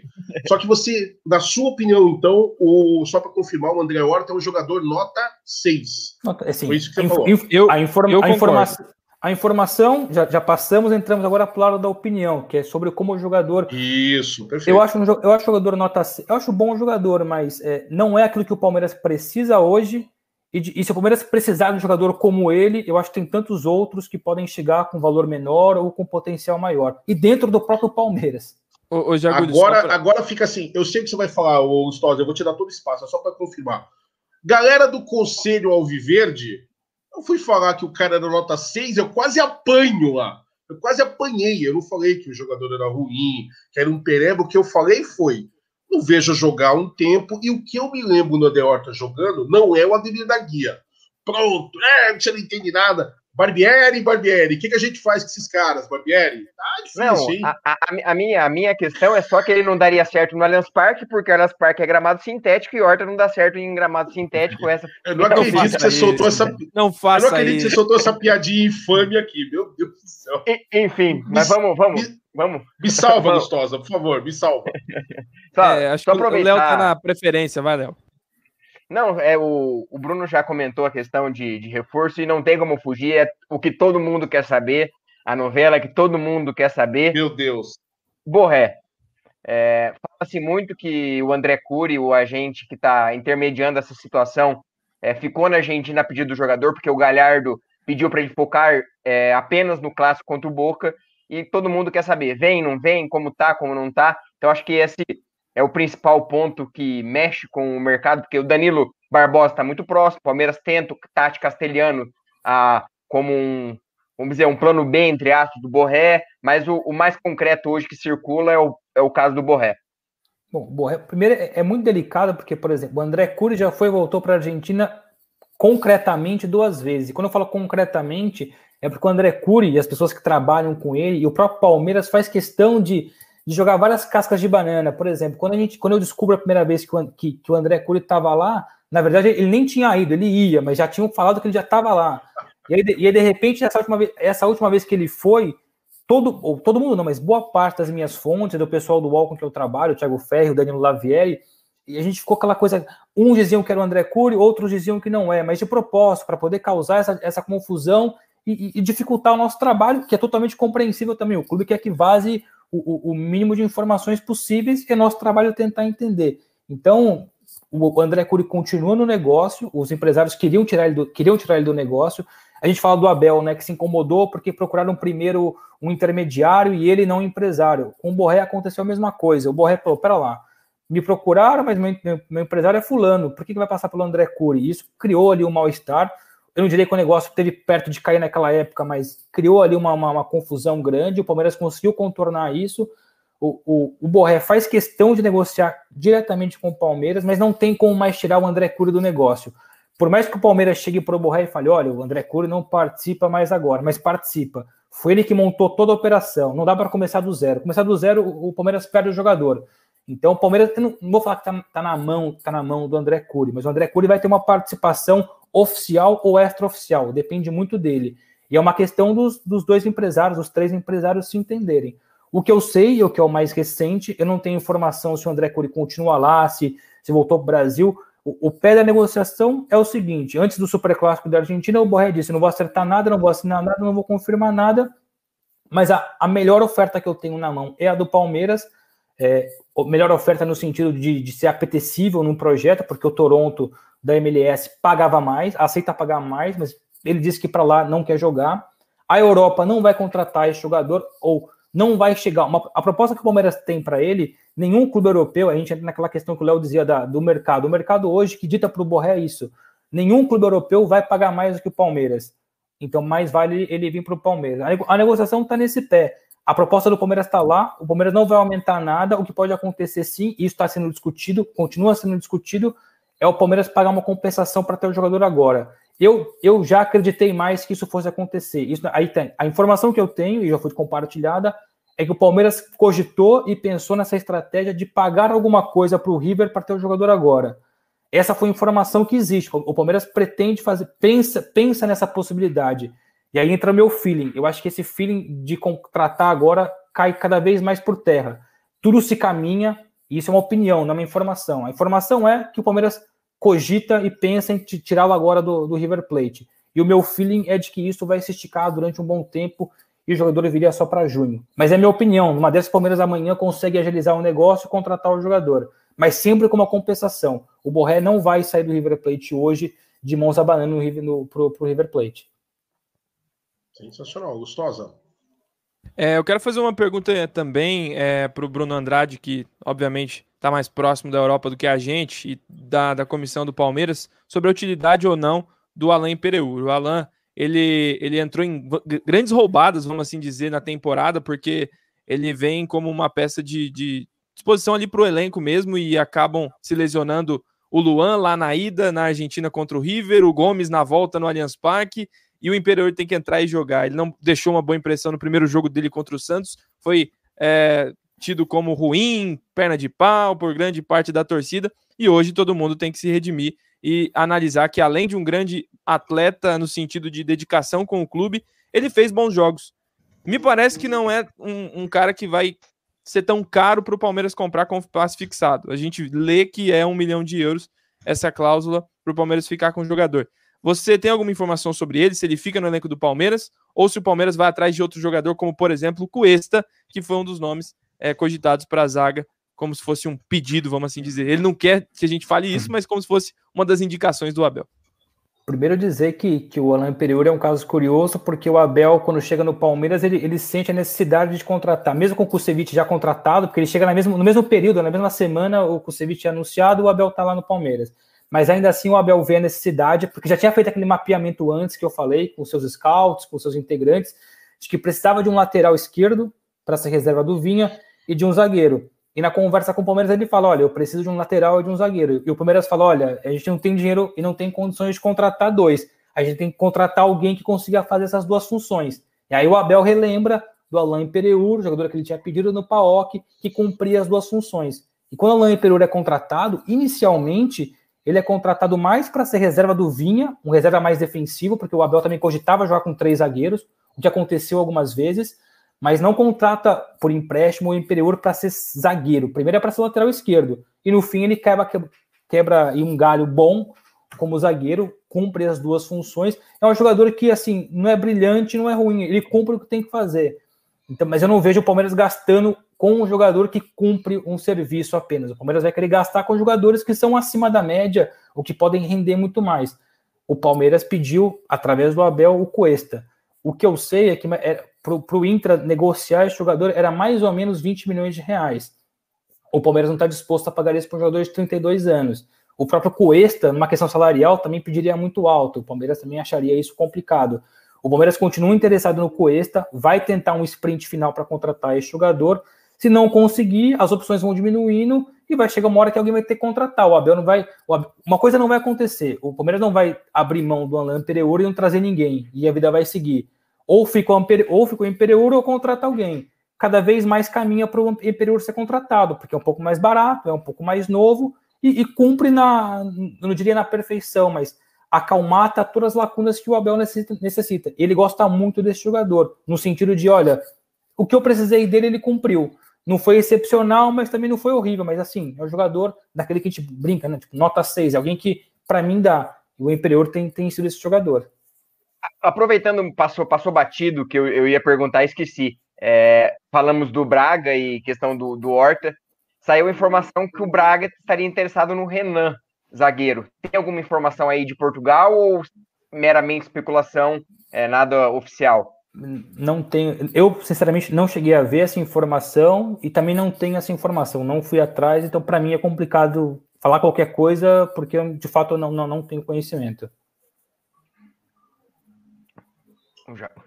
Perfeito, perfeito. É, ainda, bom, está se falando tanta especulação, mas tanta especulação de jogador que eu confesso que eu estou até me perdendo já, porque são tantas pequenas novelas que estão sendo engendradas aí. E o Bruno tá lembrando bem, o Bruno está sendo muito, muito profissional com a gente, no sentido de falar do que ele tem de informação. Né? E claro que outras pessoas falam coisas diferentes do, do Bruno, e a gente fica até naquela. Quem vai, quem vem, por que vai. Bruno, de tudo isso que está sendo especulado, de todo esse caldo aí de jogadores que a gente está falando, tem mais algum aí que você vê, de tudo que está sendo falado, que tem boas possibilidades de chegar, de acordo com as suas fontes? Algo que você possa nos passar também, claro. Não, primeiro dizer que o Palmeiras se fechou muito bem com relação a isso. Esses nomes que estão sendo vazados agora é porque é difícil você esconder uma negociação quando envolve grandes jogadores e, e, e muita. Por exemplo, eu vi poucas pessoas, eu não diria confirmando ou avançando com mesma informação. Acho que eu sou das poucas pessoas que falam do Cuesta, por exemplo.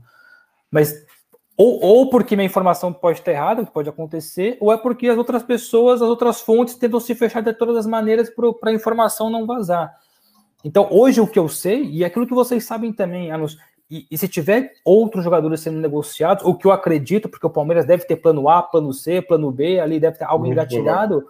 O que eu sei é aquilo que vocês sabem também. Danilo Barbosa, o Cuesta que interessa, mas é difícil, o Alain Pereira que vai ser contratado ou não depois do término do empréstimo, o Borré, o, o, o Tati Castelhanos, que é, um, é, uma espécie de plano B ali, o próprio André Horta, que foi se falado agora. Eu acho que o Palmeiras tem se fechado muito bem. Não sei se por conta do, Anderson Barros tem uma, uma, forma de negociar diferente, de tratar, ou se houve algum tipo de revolução, porque na época do, André, do Alexandre Matos tudo vazava, impressionante, o que para mim é ótimo, né? Quanto mais vazar informação para jornalista, melhor. O torcedor também gosta, evidentemente, mas isso nem sempre ajuda a negociação. Mas talvez nessa gestão Anderson Barros o Palmeiras tenha segurado mais. Tanto é que o Breno foi descoberto em cima da hora, o Kusevich nem sequer foi, foi descoberto em cima da hora, foi anunciado e, e pegou todos os Pegou todo mundo de surpresa? E acho que tinha mais um, tá falando três reforços, eu já esqueci o outro agora, eram três nessa mesma época aí. O Imperiur mesmo.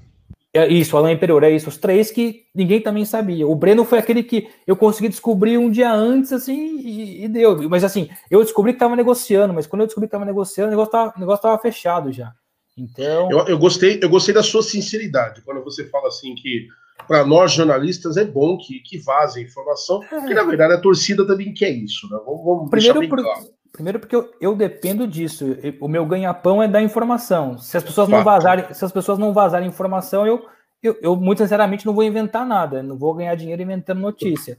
Repito, e é importante, e é importante dizer, é a informação que eu tenho, não, não a verdade absoluta, porque às vezes você escuta de um que escutou de outro, e quando chega para você o negócio está mastigado de forma diferente.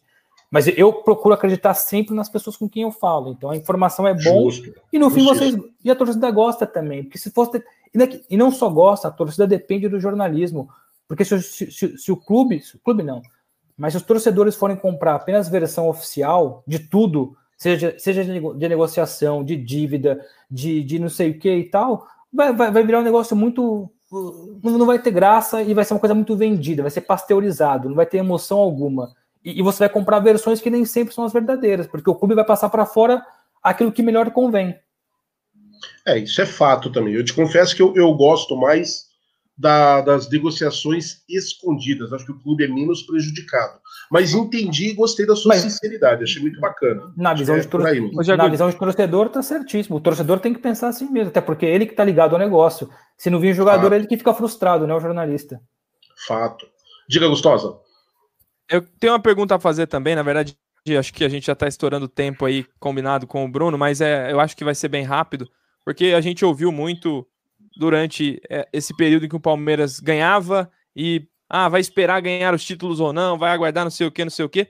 E do nada morreu um assunto que parecia ser muito real, Diego Costa, né? O Hulk a gente nem vai conversar porque já está empregado, já está no Atlético Mineiro, mas houve mesmo é, o pedido por Diego Costa ou o interesse dos empresários do Diego de colocá-lo no Palmeiras? Ou isso foi de fato só especulação para tentar movimentar o mercado? Daquilo que eu sei, o Diego foi oferecido para o Palmeiras concretamente mais de uma vez, e no São Paulo também, em outros clubes do Brasil também, Atlético Mineiro, por exemplo, os empresários, nem sempre os empresários diretos, porque o Hulk, o Hulk, o, o Diego Costa é empresariado pelo Jorge Mendes, mas o Kia Jorabichian mexe um pouco também, e tem, e tem intermediários. O próprio Diego Costa, pelo que eu apurei, até vou publicar mais para frente isso, ele se sentiu incomodado com isso, porque era muita gente falando por ele, que dizia que falava por ele, mas no fim não tinha autorização nenhuma. Quem sempre teve era o Jorge Mendes. Então, aqueles clubes que se manifestaram com interesse, o próprio Palmeiras achou interessante, mas o Abel Ferreira, isso eu já disse várias vezes, perguntaram, Abel, ó, o Diego é muito caro, é complicado, mas então, mas a gente, a gente pode fazer uma, uma, uma, uma operação financeira aqui. Falou, não, eu quero muito mais o Borré. Prefiro que vocês façam uma operação financeira, que vocês tentem e tirem de onde for possível para contratar o Borré. Não que ele não quisesse o Diego Costa, mas ele tinha preferência, já que o Palmeiras se colocou à disposição de fazer, entre aspas, uma loucura, um avanço muito forte, ele preferia que fosse pelo Borré. Então, o Diego foi oferecido várias vezes, foi analisado, mas primeiro, não se, não se encaixava numa questão financeira e não tinha a preferência do treinador, o treinador preferia outra. Muito bom, isso é legal de ser colocado também, porque a gente fica muito na questão das especulações e tem gente que leva especulação como uma verdade absoluta.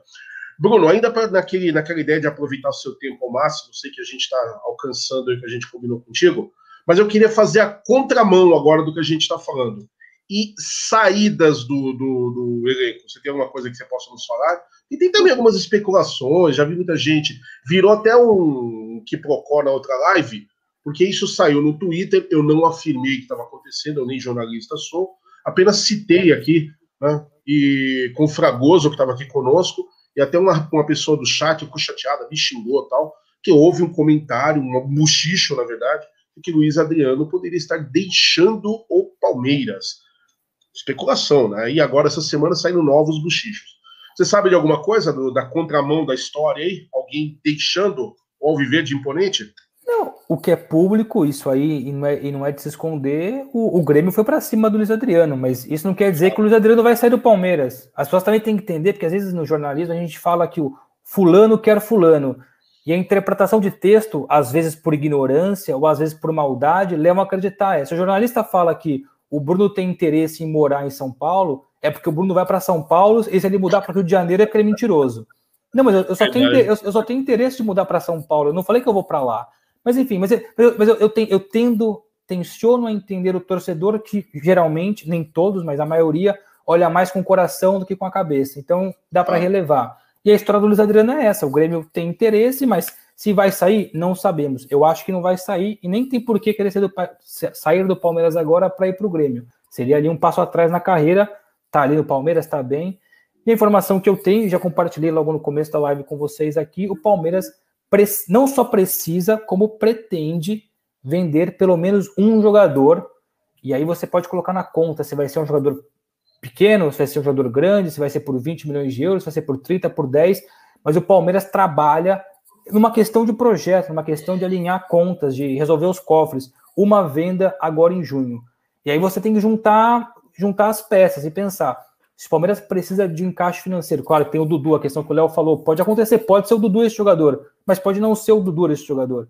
Jogadores são apetecíveis no mercado hoje, eu uso essa palavra, apetecíveis, são três. Não dá para fugir muito disso. Caso contrário, é vender por preço de banana e você não conseguir resolver a situação. É Patrick de Paula, Danilo, Gabriel Menino. O Palmeiras vai perder, vai perder um desses jogadores. Seria interessante para o Palmeiras perdê-lo só no fim do ano ou, ou tentar para a próxima temporada. Mas é Danilo, Patrick e, e Gabriel Menino que vão ser ali massacrados pelo futebol europeu agora no meio do ano. E aí você pergunta, com uma opinião, quem você acha que vai sair? Aí eu junto a informação. Eu acho que o Gabriel Menino é aquele que está mais valorizado hoje, é aquele que tem poder maior de mercado. É, é, pra, é, é, é, em cima dele que eles vão. Agora cabe ao Palmeiras falar sim ou não. E aí eu já não sei o que vai acontecer. É o que mais desperta interesse hoje, né? não tem nem, nem o que discutir. E, e, a questão das renovações também. Vão começar já a, a, pingar, Felipe Melo e companhia, o próprio Lucas Lima, dependendo do Cuesta, porque é uma, é uma coisa que pode acontecer, o Palmeiras tentar oferecer o Lucas Lima numa negociação com o Cuesta, pode acontecer, assim, pode acontecer, eu não tenho essa informação, eu digo, o Palmeiras se quer de fato o Cuesta e está difícil de contratar, o Palmeiras vai tentar achar soluções para conseguir essa, essa, essa essa negociação. E uma delas, possivelmente, é tentar envolver troca de jogador. E se você fala troca de jogador, o Palmeiras não vai oferecer o Gabriel Menino em troca do Coesta, né? Óbvio. Mas é mais fácil o Lucas Lima. Mas o Colorado tem que aceitar, porque olha só, o Lucas Lima é tão bom, mas tão bom, que ele é duas vezes camisa 10, ele é 20. Leva, Colorado. Faz essa gentileza para nós. Léo, Barbieri, Gustosa, mais alguma coisa pra gente? Claro, o papo tá maravilhoso, por mim a gente ficaria aí muitas outras horas aí conversando com, com o Bruno, que além de ser muito bom de, de informações, simpático ao extremo, mas a gente combinou o horário. Os senhores têm mais alguma coisa para a gente espremer o nosso convidado de hoje? Pô, eu tenho só agradecer mesmo, é um prazer falar com alguém que tanto está contribuindo aí com o palmeirense no sentido de informação, porque de, de, de certa forma tá todo mundo distante, quem mora em São Paulo do estádio, quem quem vive em São Paulo do, do clube, o jornalista longe do CT, os jornalistas setoristas, então acaba que sendo um ponto aí que a gente olha e faz parte do dia a dia, olhar o Twitter e ver. Mas, mas primeiro, é só, geralmente é notícia boa, né? É o Abel que tá vindo, é fulano que tá, é o Breno que tá chegando. Eu quero ver a reação quando eu começar a falar que ah, o Abel tem proposta para sair da Europa. Mas você já viu, Abel, né? Quando o Gabriel Menino Você viu do menino ontem? É, é, então, o torcedor também, mas eu entendo, eu, eu falo na brincadeira aqui porque o, o, torcedor tem esse lado às vezes irracional que você tem que comprar, você não pode, um jornalista não pode esperar nunca a racionalidade de, de, de torcedor, porque o, o torcedor é falar pela paixão, o que eu espero é no mínimo um pouco mais de carinho, um pouco mais de atenção, de entender um pouco lá do nosso trabalho. Até porque sobre... se chama torcer por causa disso, né? Exato. A gente exato. torce um pouco da verdade, um pouco da realidade, e um pouco do sentimento a nosso favor mesmo, não tem como. Manda aí, Gustosa. Não, eu ia só mesmo agradecer, e hoje o papo, obviamente, foi bastante burocrático no sentido de opiniões sobre o Abel, as falas do Abel que foram impactantes, mas que um dia você volte aqui para a gente falar sobre qualquer coisa mesmo, para a gente trocar aquela ideia. Se te quiser tomar uma online aí com a gente, fica à vontade, a casa tá aberta. Tem muita gente participando, Fragoso, Vinícius Bueno. É, em breve queremos convidar mais gente. Daqui a pouco o Léo ainda vai fazer com você uma, uma brincadeira aí, mas seja bem-vindo, a casa, a casa é sua também. Obrigado pelo convite. Estou sempre à disposição, sempre tentando ali encaixar na agenda, até porque morando fora, tem fuso horário, três horas de diferença, aqui já agora 11 h Eu durmo tarde, na boa, mas o prédio onde eu moro, a minha esposa dorme aqui do lado, né? Então não dá para ficar falando alto até, até meia-noite, uma, hora da, uma hora da manhã. Mas eu estou à disposição, é sempre um prazer, agradeço o convite e, e vamos nessa. Vamos lá, Barbieri. Só, só falar para a galera, a live vai continuar, a gente tem alguns assuntos é, paulistão, paralisação, que já não é muito é, com o Bruno, e a gente vai liberar ele por conta desse fuso horário também. Então eu quero agradecer o Bruno pelo, pelo, por estar com a gente, mandei uma mensagem para ele, ele prontamente respondeu, agradeceu e topou. Só as diferenças de, de, de dias, mas deu tudo certo, resolvemos. Como o Léo falou, é um prazer imenso receber você. Quando você quiser voltar, manda aquele WhatsApp, só tem uma notícia boa para dar, vamos dar em live. Boa. Mas brincadeiras à parte, quero agradecer notícia muito. boa, né? Você ouviu? Notícia é. boa. Renovação do Abel por mais cinco anos. É, é, mas, Bruno, a gente tem uma brincadeira aqui que sempre quando vem um convidado, ele indica algum, algum amigo da mídia, algum amigo fora da mídia. Então, eu queria pedir para você é, já fazer seu, seus agradecimentos também, deixar suas mídias sociais e falar assim: ó, queria que esse aí estivesse na, na live com vocês num futuro próximo. Bom, primeiro, obrigado pelo convite, foi mesmo um, prazer participar com vocês. Desculpa mais uma vez o aniversário, ter que esticar, não poder ficar até o fim por conta do horário, mas, mas eu gosto bastante de participar, sempre tento participar, ser o mais carinhoso, o mais atencioso possível. E é só isso, velho. Agradecer vocês todos pela, pela, pelo carinho também de, de entenderem meu trabalho, de gostarem do meu trabalho, de, de enfim, valorizarem não só meu trabalho, mas de toda a imprensa e, de me entenderem e dar uma moral, porque eu agradeço muito a, a forma como vocês me tratam, não me trataram agora, mas como me tratam no dia a dia. E o jornalista que eu queria que vocês convidassem, e eu quero ver, porque esse vai ser difícil vocês conseguirem, que é muito meu amigo, que tem um coração enorme, mas que vocês todos aí devem ter um ranço absurdo, e eu compreendo, Rodrigo Vessone, do meu timão. E eu digo que ele toparia, porque ele é ótimo coração, mesmo sendo corintiano roxo, mesmo trabalhando num site pro Corinthians, é um cara de um profissionalismo. Claro, tem um lado dele, é um lado torcedor, ele, ele é perseguido, tem que entender muito isso também, porque vocês só veem é, quando dá porrada, mas as porradas que ele sofre, que nós sofremos, não é fácil. Então é, é, é quase que um escudo a forma como ele rebate algumas coisas.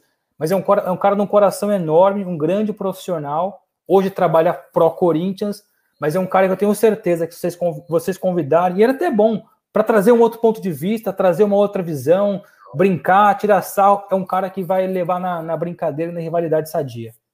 Então vamos lá, Bruno. Antes de eu fazer também os meus agradecimentos a você, deixa eu te contar a segunda parte da brincadeira, que o Barbieri foi super gentil com você, tô até estranhando. É, o convidado ele tem que indicar e tem que apadrinhar a vinda do cara também, viu? Então contamos aí com a sua apadrinho. Porque o que receberemos o Vessone, sem problema, não tem problema nenhum. Mas tem que rece rece receber de braços abertos, porque é um cara de braços abertos. É o cara, pro, é o cara profissional que, que vai entender também a brincadeira e é bom para ele também, para viver um pouco do outro lado. Legal. E faço questão, se você... eu, faço meio, eu faço meio de campo. Se vocês quiserem e, e, acharem que é válido, porque vocês também têm que querer. Claro, opa, eu, conv, eu, conv, eu convido o Vessone. Para você ter uma ideia, no chat a gente recebe muito torcedores, e rivais, né? a gente chama de rival, enfim, mas a, as brincadeiras, ah, o Palmeiras não tem mundial, né? Desde que seja aquela coisa respeitosa, no bom humor, a gente só corta quando realmente o cara está sendo inconveniente. Mas o Vessone, eu tenho algumas ressalvas com ele, com a questão, é, vamos dizer assim, corintiânicas dele, né? Vamos colocar dessa forma. Naturais, naturais. É natural, lógico. Ele também não deve morrer de amores pelo Palmeiras, a gente sabe Sim. disso. Então, mas a questão profissional a gente vai, vai aproveitar ao máximo. Então, Vessori, estiver acompanhando, ó, vamos usar aí o Bruno Andrade como nosso padrinho, tá mais que convidado, recebemos sem nenhum problema. Bom, da minha parte, Bruno, obrigado demais, demais mesmo. A live foi tudo que eu estava esperando. Fiquei muito feliz quando o Barbieri comentou que você teria um tempinho para participar aqui conosco. Acompanhe também seu trabalho, como os demais, aí acho muito legal. É um daqueles, daqueles profissionais da imprensa que a gente gosta de acompanhar, porque assim, nem sempre concordo com tudo que você fala, óbvio, a gente sempre tem, tem opiniões, mas você sempre coloca de uma forma respeitosa, com fundamento. É o que está falando agora, eu não vou contar a verdade do outro, eu vou contar a minha, eu vou contar o que eu sei, o que eu acho, a minha opinião, e isso é maravilhoso. Obrigado demais, e tenho certeza que a galera que acompanhou a live curtiu muito. Obrigado aí pelo seu tempo, pela gentileza. E o que o Lustosa falou, portas abertas. Já que tiver sem nada aí para fazer, opa, tem uma notícia que eu quero dar com exclusividade. O Jagulizando está de portas abertas para você sempre. E mais importante, se eu erro e quando erro, porque acontece, pode ter certeza que nunca é por maldade, porque eu sou a pessoa que menos quer errar no mundo, seja com opinião, seja com afirmação. Odeio, para mim, ser uma pessoa que errou. Quanto mais passar informação, opinião errada para os outros, isso é importante. E mais uma vez, brigadão pelo convite. Foi de fato bem bacana conversar com vocês e estou aberto para próximas aí. Sempre que convidarem, tento achar uma forma de colocar na agenda e vamos nessa. Obrigado e parabéns pelo trabalho de vocês. Gosto bastante de como, não só os palmeirenses, mas os corintianos, são, eu, eu acho interessante, é bacana o trabalho de quem quer aproximar torcedor do torcedor, trazer um pouco de informação, de brincadeira, porque eu acho que fortalece o, o trabalho do próprio jornalista. Vocês não Com são certeza. jornalistas diretamente, mas cumprem o papel de jornalista também, querendo ou não, indiretamente, e isso é importante, que serve para todos, todos os lados. Obrigado mais uma vez, meus amigos. Tudo de bom, Bruno. Muito obrigado mesmo. Eu, só, só uma, eu falei que vocês não são jornalistas, mas nenhum, ninguém é jornalista aqui, certo? Não, não, não. não. Formados de formação, não. Fique tranquilo. Ah, ok. Então, somos, somos, somos, somos, todos amadores. Não, meu, meu medo era dar uma gafe aqui no fim, alguém estava estudando, alguma, ou enfim. Mas é isso, pessoal. Parabéns pelo trabalho, continuem assim. A gente trabalha em conjunto. Contem comigo. Valeu. Valeu. Valeu. Obrigado. Tchau, tchau.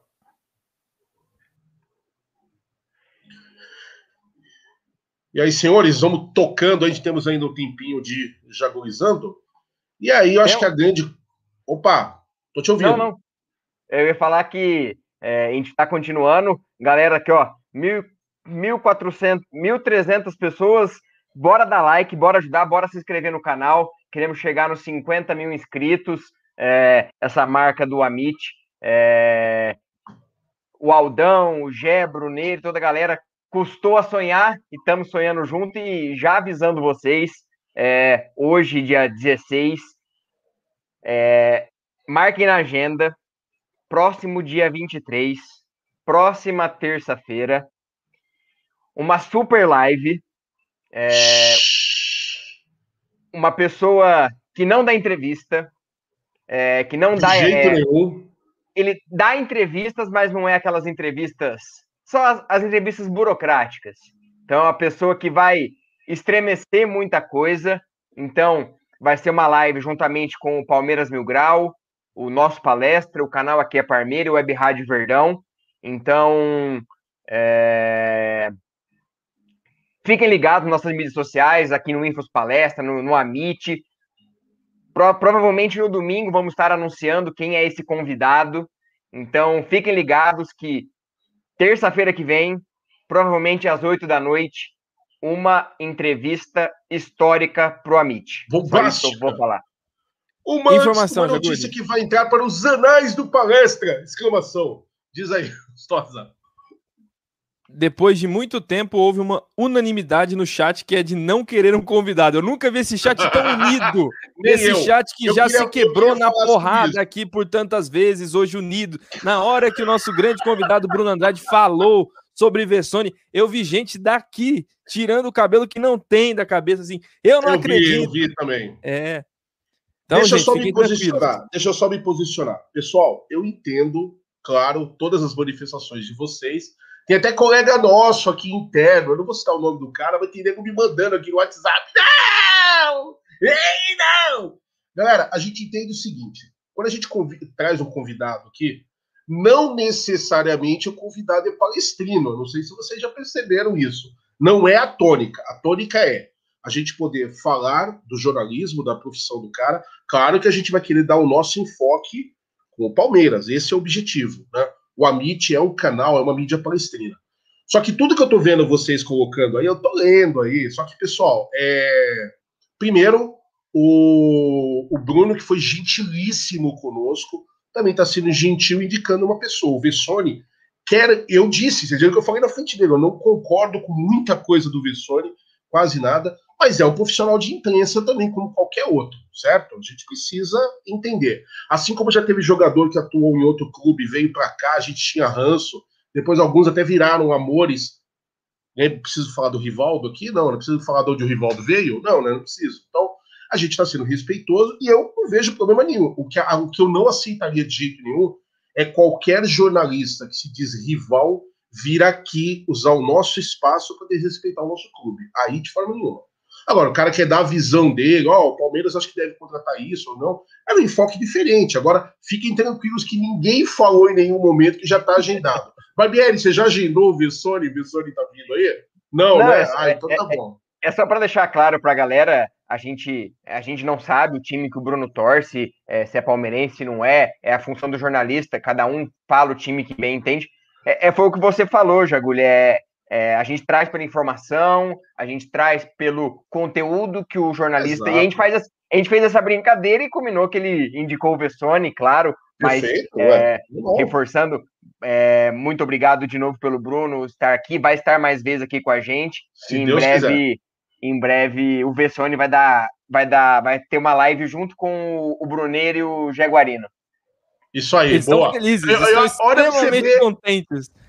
Olha pra você ver como é que as coisas são. Olha o o Daniel Guimarães, ele me coloca aqui. Meu Deus do céu, parece programa do João Kleber. Fica mandando que vai ser tal dia, tal dia e fica no suspense total. Já Google Viverde.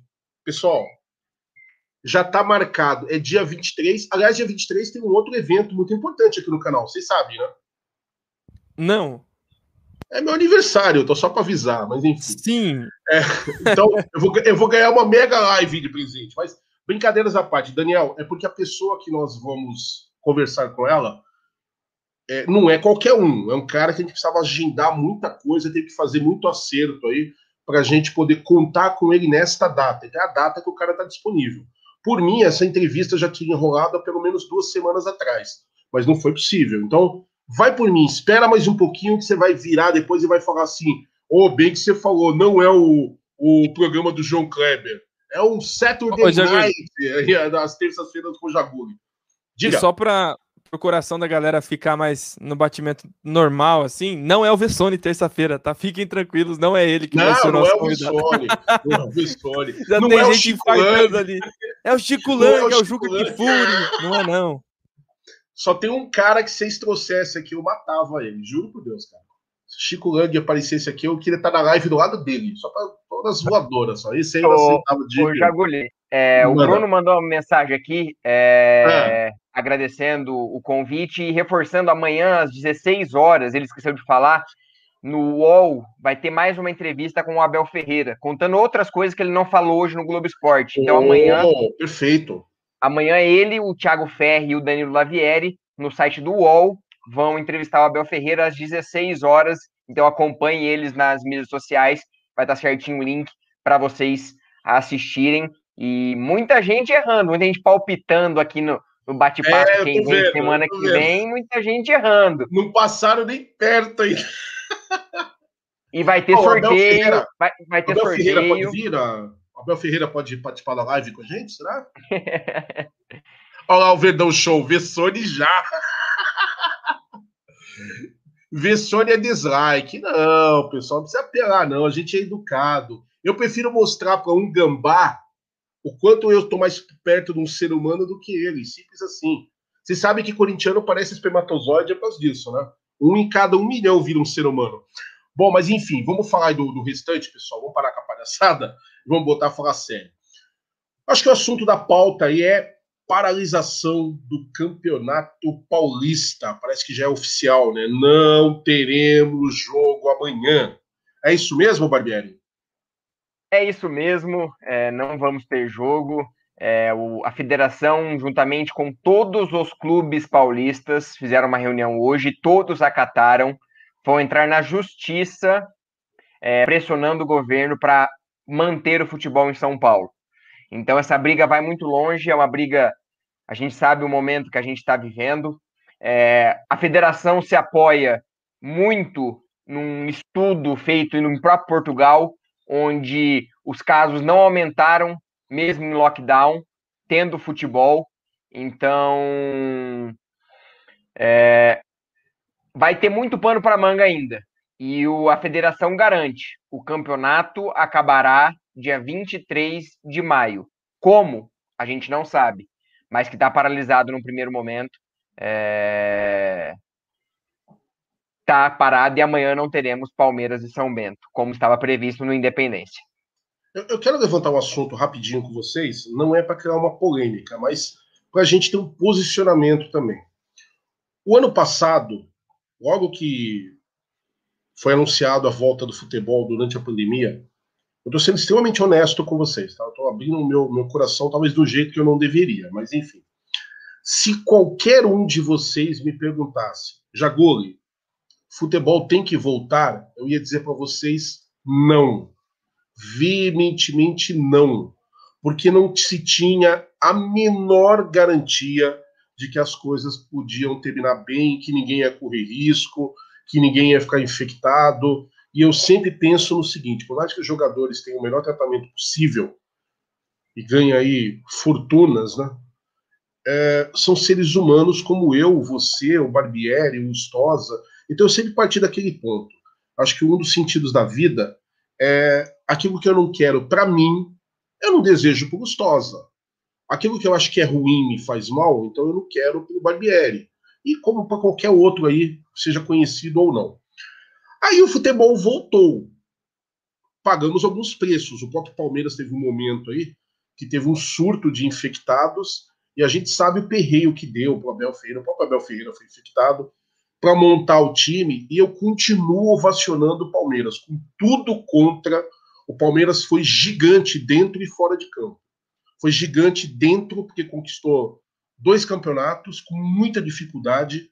Eu falo dois campeonatos, estou me referindo à Copa do Brasil e Libertadores, porque ali a coisa já tinha descambado mesmo. O Palmeiras extenuado, o Palmeiras sem data, sem apoio de ninguém.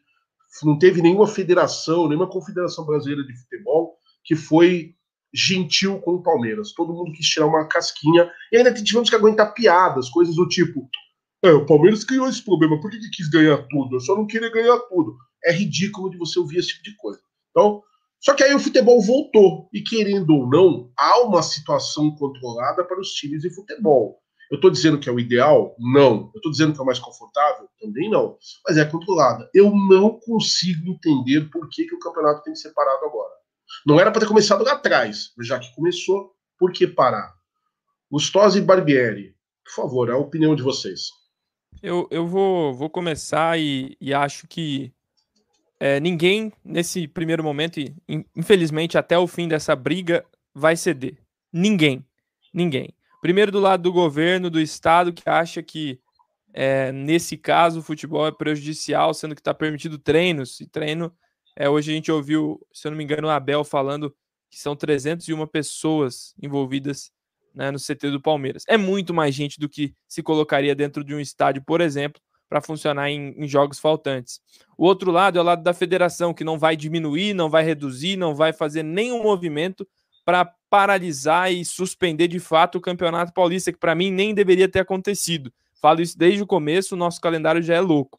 Então, assim, nessa nesse cabo de guerra, nessa guerra fria entre federação e governo, quem sai perdendo? A Sociedade Esportiva Palmeiras. Porque tudo isso gerará uma única coisa: aperto no nosso calendário. De toda maneira, cada dia a partir de agora que não tiver jogo do Campeonato Paulista, serão jogos apertados e aglomerados em algum momento da nossa temporada. Uma temporada que já vai ter Olimpíadas e terá Copa América. Perderemos N jogadores para todas essas competições. Então, eu vejo como, primeiro, em primeira mão, é, de primeiro momento, horrível a decisão do governo do estado que permite, por exemplo, outras competições, é, vem, viaja, treina, vai, não sei o quê, mas o futebol não entra e não é incluso nisso. É um erro, é, acho que todos nós concordamos, acho que eu não vi até agora ninguém que concorde que só o estado de São Paulo deva parar. Ou para o estado de São Paulo, né? E, e é esse erro, mas para mim deveria parar o futebol na, na América do Sul, que é onde todos os times estão envolvidos. Ou é a América que para, ou não é ninguém, né? Então é complicada demais essa situação. O Palmeiras muito bem se posicionou com o Maurício Gagliotti, respeitará as orientações da saúde. E a saúde tem orientado o quê? Tem que parar tudo. Ou não, vocês vão ser mais prejudicados do que parar regionalmente. Porque aí é problemático demais. Então, para mim, o saldo disso é péssimo. Péssimo, péssimo, péssimo. Porque é, nós estamos pensando em saúde? Estamos. A saúde das pessoas é o mais importante nesse minuto. Acho que os jogos de futebol não impactam diretamente na vida e nessa pandemia nesse sentido, né? Principalmente com paralisação regional. Né? Hoje parou o Campeonato Goiano, parou o Campeonato Paranaense. CBF, amigos da CBF, ajam, façam alguma coisa. É vocês que são os responsáveis por essa possível que a gente chama de futebol brasileiro. Ou vocês vão permitir que o Palmeiras faça jogo de assim, dia não, no meio do ano. E aí, é jogador estourando, é oh. jogador se machucando, se lesionando. E é, enfim, é tenso demais. Esse momento é péssimo. Mas as pessoas que estão tomando as decisões não são nem um pouco sensíveis com. não sabem de futebol. Né? Então, assim, para mim, a primeira medida agora, Federação Paulista, já que você está tão preocupada com os clubes é, terem seu calendário mantido, cancela essa bosta, perdão da palavra, cancela essa merda logo e deixa os clubes respirarem aí, terem pré-temporada, porque é só assim que a coisa vai se resolver. Já viu que com o governo não dá e o nosso país está numa crise sanitária que é irreversível no momento. Não tem volta. Paralisem tudo logo. Ó, sim, eu, eu quero que o Barbieri fale também, mas só para não perder o fio da meada. É, eu duvido, eu duvido, mas eu duvido, duvido, duvido. Aposto alto e eu vou ganhar essa de goleada. Eu duvido que alguém está pensando no bem do Palmeiras ou de qualquer outro clube aí. Talvez uns dois aí. E olha lá, porque é absurdo. O Palmeiras foi prejudicado de todas as formas. Né? É, vários times tiveram é, partidas paralisadas, adiadas no Campeonato Brasileiro, por exemplo. Vários. O Palmeiras também foi um deles. Só que para nós teve uma, um cuidado, uma pressa para marcar. Teve um time aí que eu não vou nem citar, não gosto desse time, eu tenho bronca muita, enorme. Mas teve um time aí que passou o tempo e escolheram de marcar os, remarcar os jogos que faltavam no momento mais tranquilo do campeonato, quando aquele time tinha um jogo na semana. Com a gente, não. Foi por isso que eu tô vendo o Gustosa falando, ele tá me dando uma revolta aqui, não com o Gustosa, mas com a verdade trágica que ele tá trazendo, porque é isso que quer. Que no final do ano a gente fique, ah, pois não, pode falar. Só para te interromper, porque eu preciso esclarecer, fui mal interpretado aqui, já tem gente deturpando o que eu falei. Eu tenho duas opções. Ou cancele o Campeonato Paulista, não é paralisar e fazer depois, é cancelar, não cancelar. ter. Abdiquem da competição. Ou continua. Eu não tô falando que deva apertar o nosso calendário, longe de mim querer o Palmeiras prejudicado. Acho que a melhor medida agora é cancelar. Como. Cancelar. Excluir do calendário. Acabem com o Campeonato Paulista agora. É a única chance. Eu não sei se vocês dois acompanharam hoje, nós temos um grupo de WhatsApp, e eu comentei isso, teve um colega que eu gosto muito, mandar um abraço para ele, que é o Augusto, gente finíssima, adoro conversar com ele. E o Augusto me questionou porque eu falei a mesma coisa, acaba o Campeonato Paulista. Ah, mas o Palmeiras vai perder uma grana. Cara, antes perder uma grana num campeonato que na verdade não leva ninguém para lugar nenhum. Eu volto a dizer, eu perdi o tesão pelo Campeonato Paulista faz tempo. O Campeonato Paulista serve para você tirar sarro de rival ganhei, vamos tirar sarro do, do, do Gambá, do Bambi. Não leva a lugar nenhum, é um campeonato sem credibilidade. Aí, você quer porque quer fazer o Campeonato Paulista? Então fica nessa, paralisa duas semanas, volta mais uma, paralisa mais duas. Vai saber o que vai acontecer? Lá no final do ano a gente está jogando um jogo sim ou não, ou dois jogos no mesmo dia, porque não vai ter outro calendário. A tendência é a gente fazer de tudo para que não aconteça. A temporada de 2020 vazou para 2021. A gente tem que tentar fazer que a de 2021 não vaze para 2022. Mas se começar a acumular tanto, nisso o Lustosa tem razão. Ou para ou continua. Fica pausando o campeonato. Eu vou parar duas semaninhas aqui para ver o que acontece. Meu, larga a mão de ser ridículo. O que eu tô vendo é o governador, ele chega para vocês e fala o seguinte: olha, sabe o que, que é? Aumentou as taxas aí de mortes do Covid. Ninguém tá tirando sarro disso. Isso é um negócio muito sério. Eu tenho um amigo hoje no trabalho que está com suspeita de que está com Covid. Amanhã eu estou trabalhando sozinho. Eu estou muito preocupado com ele. Ele e a esposa, os dois estão com sintomas. Pode ser Covid, já correu para o hospital fazer teste. Ninguém está brincando com isso. Agora, imagina que coisa ridícula. Eu chego para vocês e falo assim: aumentou o número de, de mortos hoje. Vou tomar uma medida, lockdown, fase vermelha. Amanhã eu falo assim: olha, ao final do dia morreram duas pessoas a menos do que ontem. O lockdown deu certo e já relaxo. Não é assim que funciona. Cada dia os caras estão tomando uma medida sem critério nenhum. Então é o que o Gustosa falou. Gustosa, assina embaixo. Ou continua o campeonato com todos os cuidados que os times estão tendo. O Palmeiras faz testagem dos seus jogadores praticamente todos os dias. Vocês sabem disso. E a gente está numa situação controlada. Deixa o campeonato rolar logo de uma vez, ou então cancela. Não vai ter campeonato paulista esse ano, como não teve a Copinha, a Copa do Estado de São Paulo e outras, outras competições. é isso. O, o Jaguli, é, eu sei que eu, como disse, eu sou. Muita gente assiste a gente para dar opinião, mas eu vou só fazer um último comentário em relação a isso da minha parte, porque pode, pode me interpretar mal e, eu não quero isso, pode me julgar sendo de lado A ou lado B. Tudo isso que está acontecendo é por briga política. O Brasil, hoje é polar, o, o Brasil hoje é polarizado, o lado A, lado B política, e ninguém pensa em saúde apenas no seu lado político. Então, é uma então rinha de galo, Barbieri, simples então, assim. Não vou estender minha opinião, porque vamos julgar que eu sou de lado A, lado B, e isso não é importante para nós palmeirenses. Eu, eu compacto. O nosso lado é verde, é o Palmeiras, ponto. A Exato. gente só pensa no Palmeiras. É, é, pensar no lado melhor do Palmeiras. O Palmeiras foi exemplo na pandemia e isso foi reflexo nos, nos, três títulos do ano. E tudo que o Palmeiras plantou, colheu nesse momento de pandemia. Então, a gente só pede que as, a federação, ah, os clubes, o governo, o Ministério Público pensem mais é, na população, pensem mais. É o que a gente falou no passado, a gente vai voltar a falar aqui agora. É, querem fazer um calendário europeu? Aproveitem. Vocês têm o pior momento da sociedade é, mostrando que dá para mudar. Então mudem, usem isso para mudar e fazer o futebol brasileiro melhor e que atraia muito mais é, qualidade patrocínios e afins, e é basicamente isso. Olha, eu fico feliz quando a gente tem pessoas que entendam. É, só, só um segundinho, gostosa, só para esse aqui é rápido. O Marcos Ribeiro coloca assim: estamos sem torcida, ônibus e metrô lotados. Não dá para entender, nem eu. Manda aí, gostosa. É, exatamente. São situações que a gente hoje, gente, eu, você, o Léo, o Jaguli, vivemos um momento em que a gente não controla as coisas. Isso não é legal, a gente não sabe o que a gente vai fazer na nossa agenda da semana que vem, isso não é bom, a gente fica perdido, né? Então, assim, se vai optar, ó, nós vamos parar 15 dias, mas vamos manter a final pro dia 23, federação, você também não tá tendo sensatez nenhuma com os clubes. Você vai matar os elencos antes de começar as competições importantes.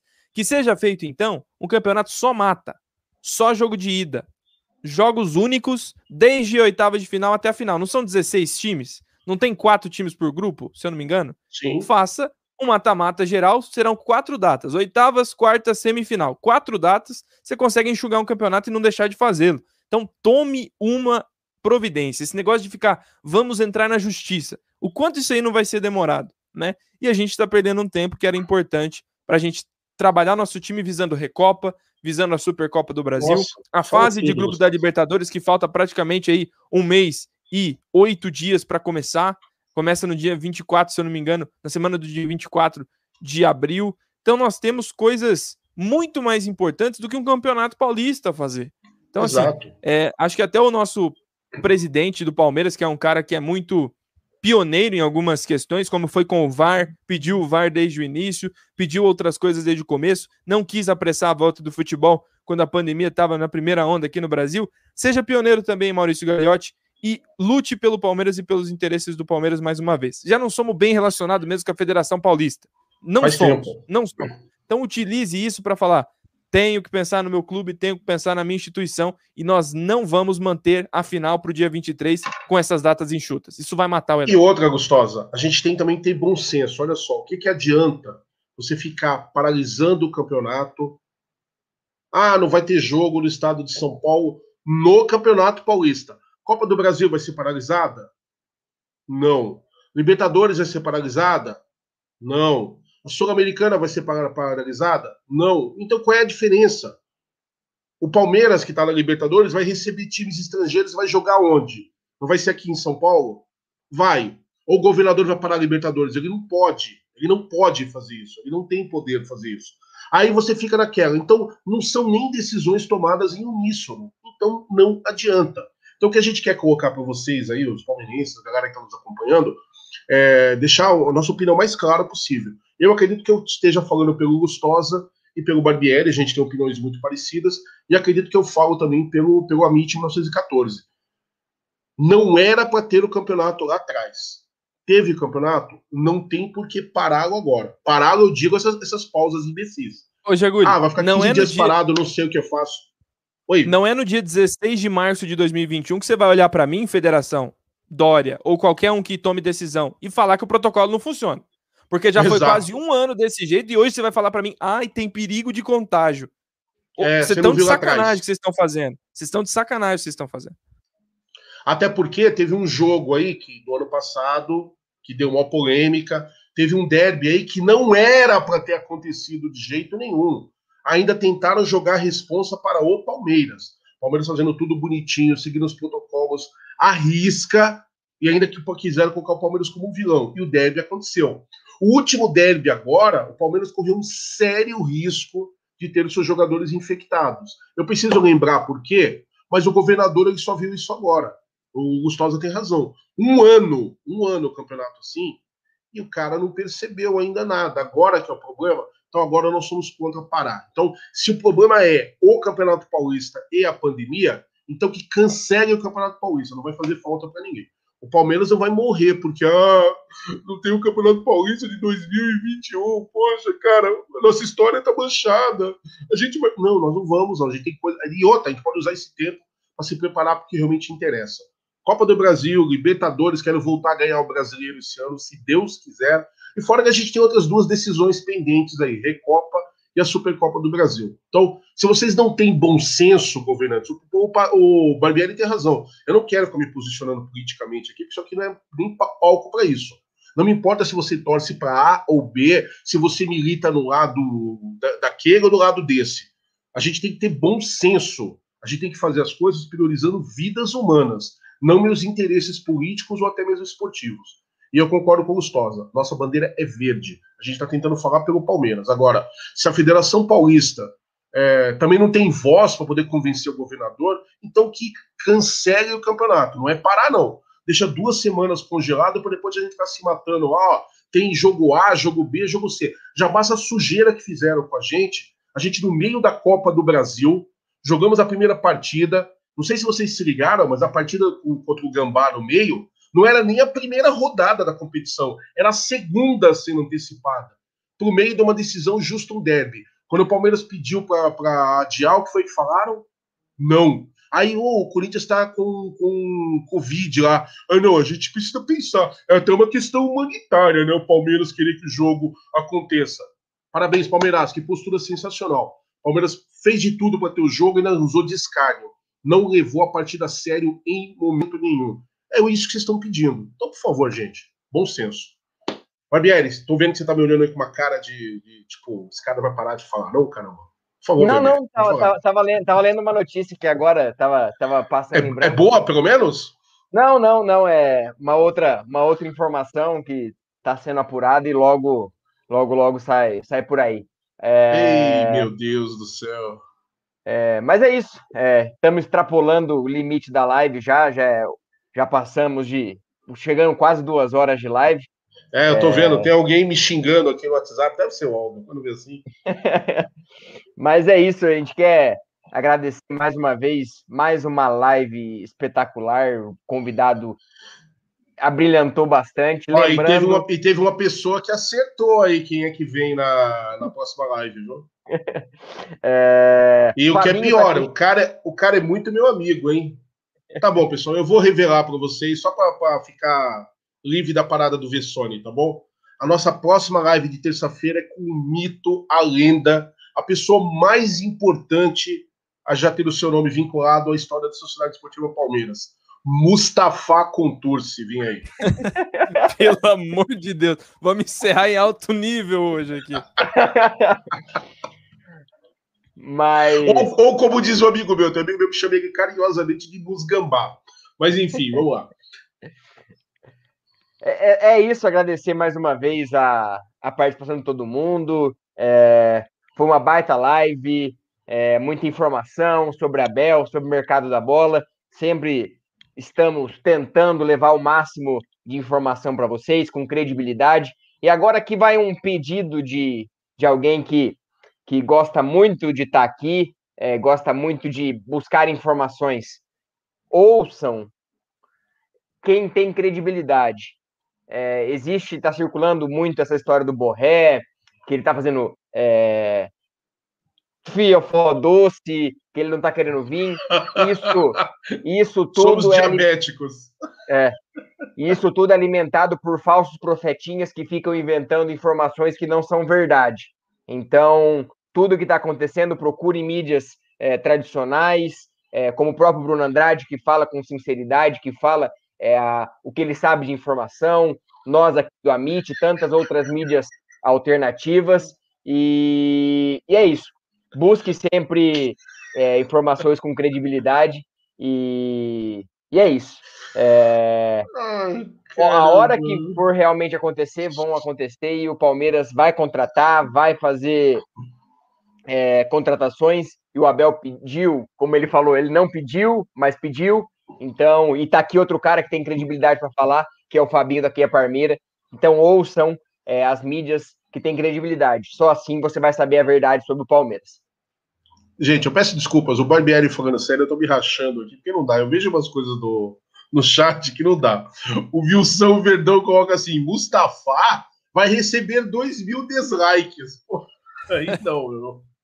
Sensacional. Brincadeira, gente. Gustavo faz gente boa. Capaz, se ele receber esses 2 mil dislikes, ele quer vender uns 15 para um lado, vender uns 12 para o outro, mandar uns 20. Você duvida? Com o pessoal. Você duvida? Eu não. Negociar esses 2 mil dislikes aí. Aproveita que você está falando, Gustosa, suas considerações finais, por favor.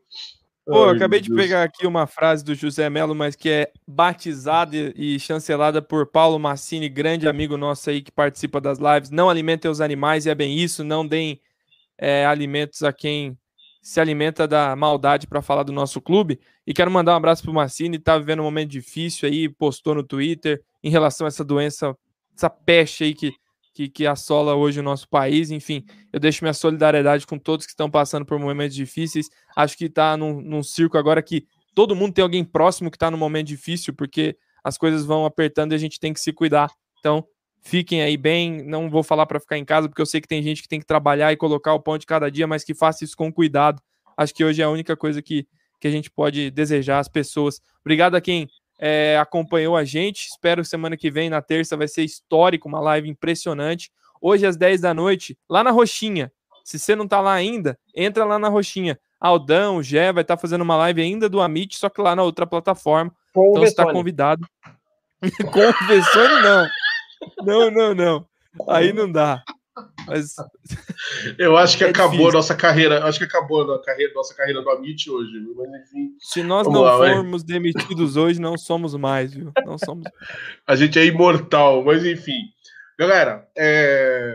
usando as palavras aí do, do Gustosa, toda a força aí pro, pro Massini, né? A gente sabe o quanto é difícil a gente passar por certos momentos, mas enfim, quando a gente passa e se recupera, é sempre engrandecedor. Então, que Deus esteja aí com a sua destra poderosa, dando toda a força para o Massini, para todo mundo que está passando, sendo vitimado por, por, essa, essa moléstia, aí, esse momento difícil demais que a gente está vivendo. Esperamos aí que a gente passe e se torne seres humanos melhores. Né? Eu acho que a gente está perdendo aí, às vezes, uma grande oportunidade de mostrar o quão melhor nós podemos ser. Porque reclamar é fácil, todo mundo tem alguma coisa para reclamar. Você critica A, você critica B, você critica o lado daqui, você critica o lado de lá, mas a verdade é que quem está lá no governo, quem está no poder, independente se é do lado B, lado A, lado azul, lado vermelho, os caras não estão preocupados com a população, estão preocupados com o próprio bolso. Então, quem tem que estar tá preocupado conosco, claro, cobrar sim, o cara está eleito lá, seja ele quem for, tem que fazer o melhor para nós. Mas a gente tem que mostrar a nossa empatia também e mostrar que podemos ser seres humanos melhores. E é no momento de crise que é o momento ideal para mostrarmos isso. Obrigado demais, mais uma vez obrigado ao Bruno, foi muito bacana, live sensacional, como sempre. Prometo, pessoal, não vai ter o Vessone, a gente não vai trazer o Mustafa, né? A gente vai trazer um, uma live especial com o Aldo fazendo um strip para ficar bem legal para todo mundo. Beleza? Então é isso. Obrigado aos Léos mais uma vez. Sem vocês essa bagaça não sai, não tem jeito. Obrigado a quem participou aí do chat. Aquele abraço para todo mundo, semana abençoada. E bora continuar falando de Palmeiras sempre que possível. Sobe vinheta.